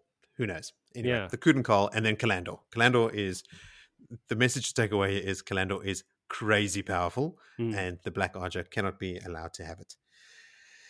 She says there that I think Siuan says here to Nynaeve that it's in the Stone of Tear, and Nynaeve says, "But I thought that the Great Lords hate anything to do with the One Power," and she says they do, and they actually that when when a, a lord is raised to high lord in Tear, it's done in the heart of the stone, sort of in sight of of Callandor. They that ceremony is called the guarding of something Mm. but they believe that they are actually guarding the world against the Dragon Reborn by keeping this vital item of the Dragon Reborn proclaiming himself in the Stone of Tear, which is impenetrable. Yes. So as long as Callandor is in the Stone of Tear, he'll never get it, and there'll never be a Dragon Reborn, and the world will remain safe. And it also comes out that within the Stone of Tear, probably within the heart of the stone somewhere, they house nearly as many ter'angreal as the White Tower itself, yeah. which Mm. is a vast Mm. repository in that case. They've been Yeah. collecting them for years and years and years. Everything that just gets shoved in there. And she says she thinks they, they get the sense that as long as they're controlling these ter'angreal, keeping them out of circulation, they are in some way diminishing the one power, which is this thing that they um, that they fear. And then in a few chapters, Rand just walks in and takes everything uh, in five minutes. And and then they cart out all those ter'angreal. yes. Like, like, thanks, guys. We'll, we'll have these now. Thank you. All in one spot. How handy. Yeah. So after that little spiel and the education about the High Lords and tears, Siuan says it's time to go, but that she has to set things right in the kitchen. And when um, and Laras is a good woman, and she she runs the kitchens well. And Nynaeve sort of sniffs and grumbles about Laras and her spoon, but Siuan chides her and tells her that Laras was the one that went to Sheriam to find out how long that the girls had to do the hard, hard labor before they could move to lighter duties, saying she would not be party to breaking a woman's health or spirit. Mm. So no matter what, uh, no matter what the Amyrlin says. What did you just hold up there, Joe? That specific text. Uh, we all got the exact same text open. This is noteworthy because she says to her, I mean, she says to Nynaeve, "Oh, you're such a good ch- uh, judge of character, aren't you? You got Uh-huh. Laras completely wrong." Like, Yeah, hundred percent. Mm. Now, when Siuan and Leane are deposed, mm, Laras is the one that helps them escape. Mm. And when Egwene is later captured in the tower, Laras offers to Egwene to help her escape. And Egwene declines. She stays in the tower uh, Mm. for reasons that we all know. But Egwene says that she got the sense that Laras had done this many times before. And she suspects that Laras is probably the one helping girls run away from the tower when they don't want to be there anymore. ah, So she is not only the one that went to Sheriam and said, I don't want to break this woman's spirit. She is like running like an underground railroad. like For- the resistance. yeah, for for girls that want to escape. So Sweet. yeah, c- completely misread her. But when she has come back with Egwene and Elayne sort of like wiping the soapy suds out of their mouths, Siuan makes a big show of walking up to Laras and saying, Everything is going really, really well in the kitchens. You do an excellent job here. I think maybe I should make Mistress of the Kitchens an official title. yes. Um, and with that, she leaves. And then Egwene and and um, Elayne are coming. They're, they're back and they've got like a sour face on, obviously, and they're like, "Oh, please tell me that Amyrlin said that we don't have to stay here, that we could go. This Yeah. is the pits." Um, and uh, Nynaeve's like, "Yeah, no, no, we're gonna leave tonight." Yes. Pack your shit. And Nynaeve looks over at Laras and she sort of wants to like, oh, now that she knows this thing about her, she wants to smile at her again. And so she smiles Mm. and Laras just starts tapping her spoon on her leg again, not giving away anything. But this time, Nynaeve notes that the spoon is actually dirty and not clean like it used to be. So she's rubbing like stew all over her leg. She takes a bit of pleasure out of that. But yeah, I think that's it. Yeah, she fills in the girls that they're going to leave, and that is it. Mm. Three days later, off they go again. Fuck. I know it seems much longer because we there's like so many chapters that that from different points of view, and we take so long to record it. I feel like we've been back in the tower for months. It's been three days. It's amazing. It's it's so great. So, did you guys have anything else for that chapter? No, I really liked it. I uh, enjoyed that chapter. That Mm. I like the backstory, of the Laras, like the, the stuff you don't know about her. Mm, the the Loris bit, yes, but uh, Siuan is on it. She's she's she knows what's happening. She knew what the girls would do. She knew they were going to pull a line into it by like Yeah. right off the bat. And she she says as well, if I could have a hundred of you, I'd have a hundred, but Yeah. three is better than two. Yeah. So she just wanted a, her name clean, so she doesn't start a war with With Andor. Andor. Came oh fuck the Queen gays. but there is um they are working actively against the Amyrlin at this point because they've given Mat that letter of hers. She Mhm. doesn't Siuan doesn't want Mat to leave, but they've taken it No. upon themselves to no fuck you, your plans. Um Yeah. They play by their own rules. Mm. They got to have the little. but Also, well, hold on. Mat can possibly be playing them. Remember, he's the Viren. yeah, but if you're ta'veren, you play people by accident, just by the nature. Uh, like he's, I don't think he's, Hey, he's just trying to get the, out. the Viren guy wanted to leave, and woman brought him a letter that gives him a way out. It's true. Well, that is true. You have a point. Mm-hmm. Okay, so have you guys remembered to choose a favorite moment? Now, Jody, you're off the hook this week because Oh, no, I forgot. Favorite moment weeks ago. yes, I did. So, regale us, Jody. Is it Mat beating the brothers with the quarterstaff? No, it's Laras. No, of course it's Mat. Of course, Of course, Mat. is. Of course, it's Mat. Yeah. Laras comes in second for being rad. Yeah, but I mean, I am Jack's complete lack of surprise. of course, totally. of course, no. it's Mat. Yeah. Um, and even more so now that I've read it recently, and I've realized that it was over in 45 seconds, according to Yeah. Villy O'Clock. So, yeah, like even more so. It's even better than I remembered it. yeah, same. I also think so. How about you, Vil? That's everyone's favorite moment. Thank you for joining us. I uh, I cannot pick the favorite moment in that because I knew Jody was amped on it. Uh-huh. But I had to could look in that moment for something else that made me smile broader. Uh-huh. and it was after the the beating, after the whipping, when Uh-huh. Hammar comes up to Mat and asks him where he's from, and he says Manetheren. Yes. Yeah, like, I love That's that. very Those cool. Yeah. Very, it's, it's, the old tongue, the old blood is singing through him. It's great. Yeah. It is awesome, hey. Mine is also Mat related. of course it is. But I also knew that Jody was going to obviously pick this one. I've already shared the five five Grom, five arrows favorite moment with Jody, so I was determined this time not to. And I think genuinely this time, actually, my favorite moment is Mat's interaction with the three girls when they come into his room, and just like how he is generally just being quintessential Mat. Mat's back. Mm. Um, he's the the lovable rogue. Um, yeah, just everything about that interaction. And like you called out, Joe, like how afterwards, after the sort of feeling each other out and getting what they what they need from each other out of each other, and then actually just sitting down and reminiscing and having a good old a good old chat. Hmm. Um, I love that. if there's one sentence that sticks out to me, um, and uh, again, it's a math sentence, is Mhm. that that thing about the coins. I could bet you those two coins, and he goes, "Not your coins, mine. Mine. As he puts them in his pocket. So good. Let's So just be clear here. This is now my money.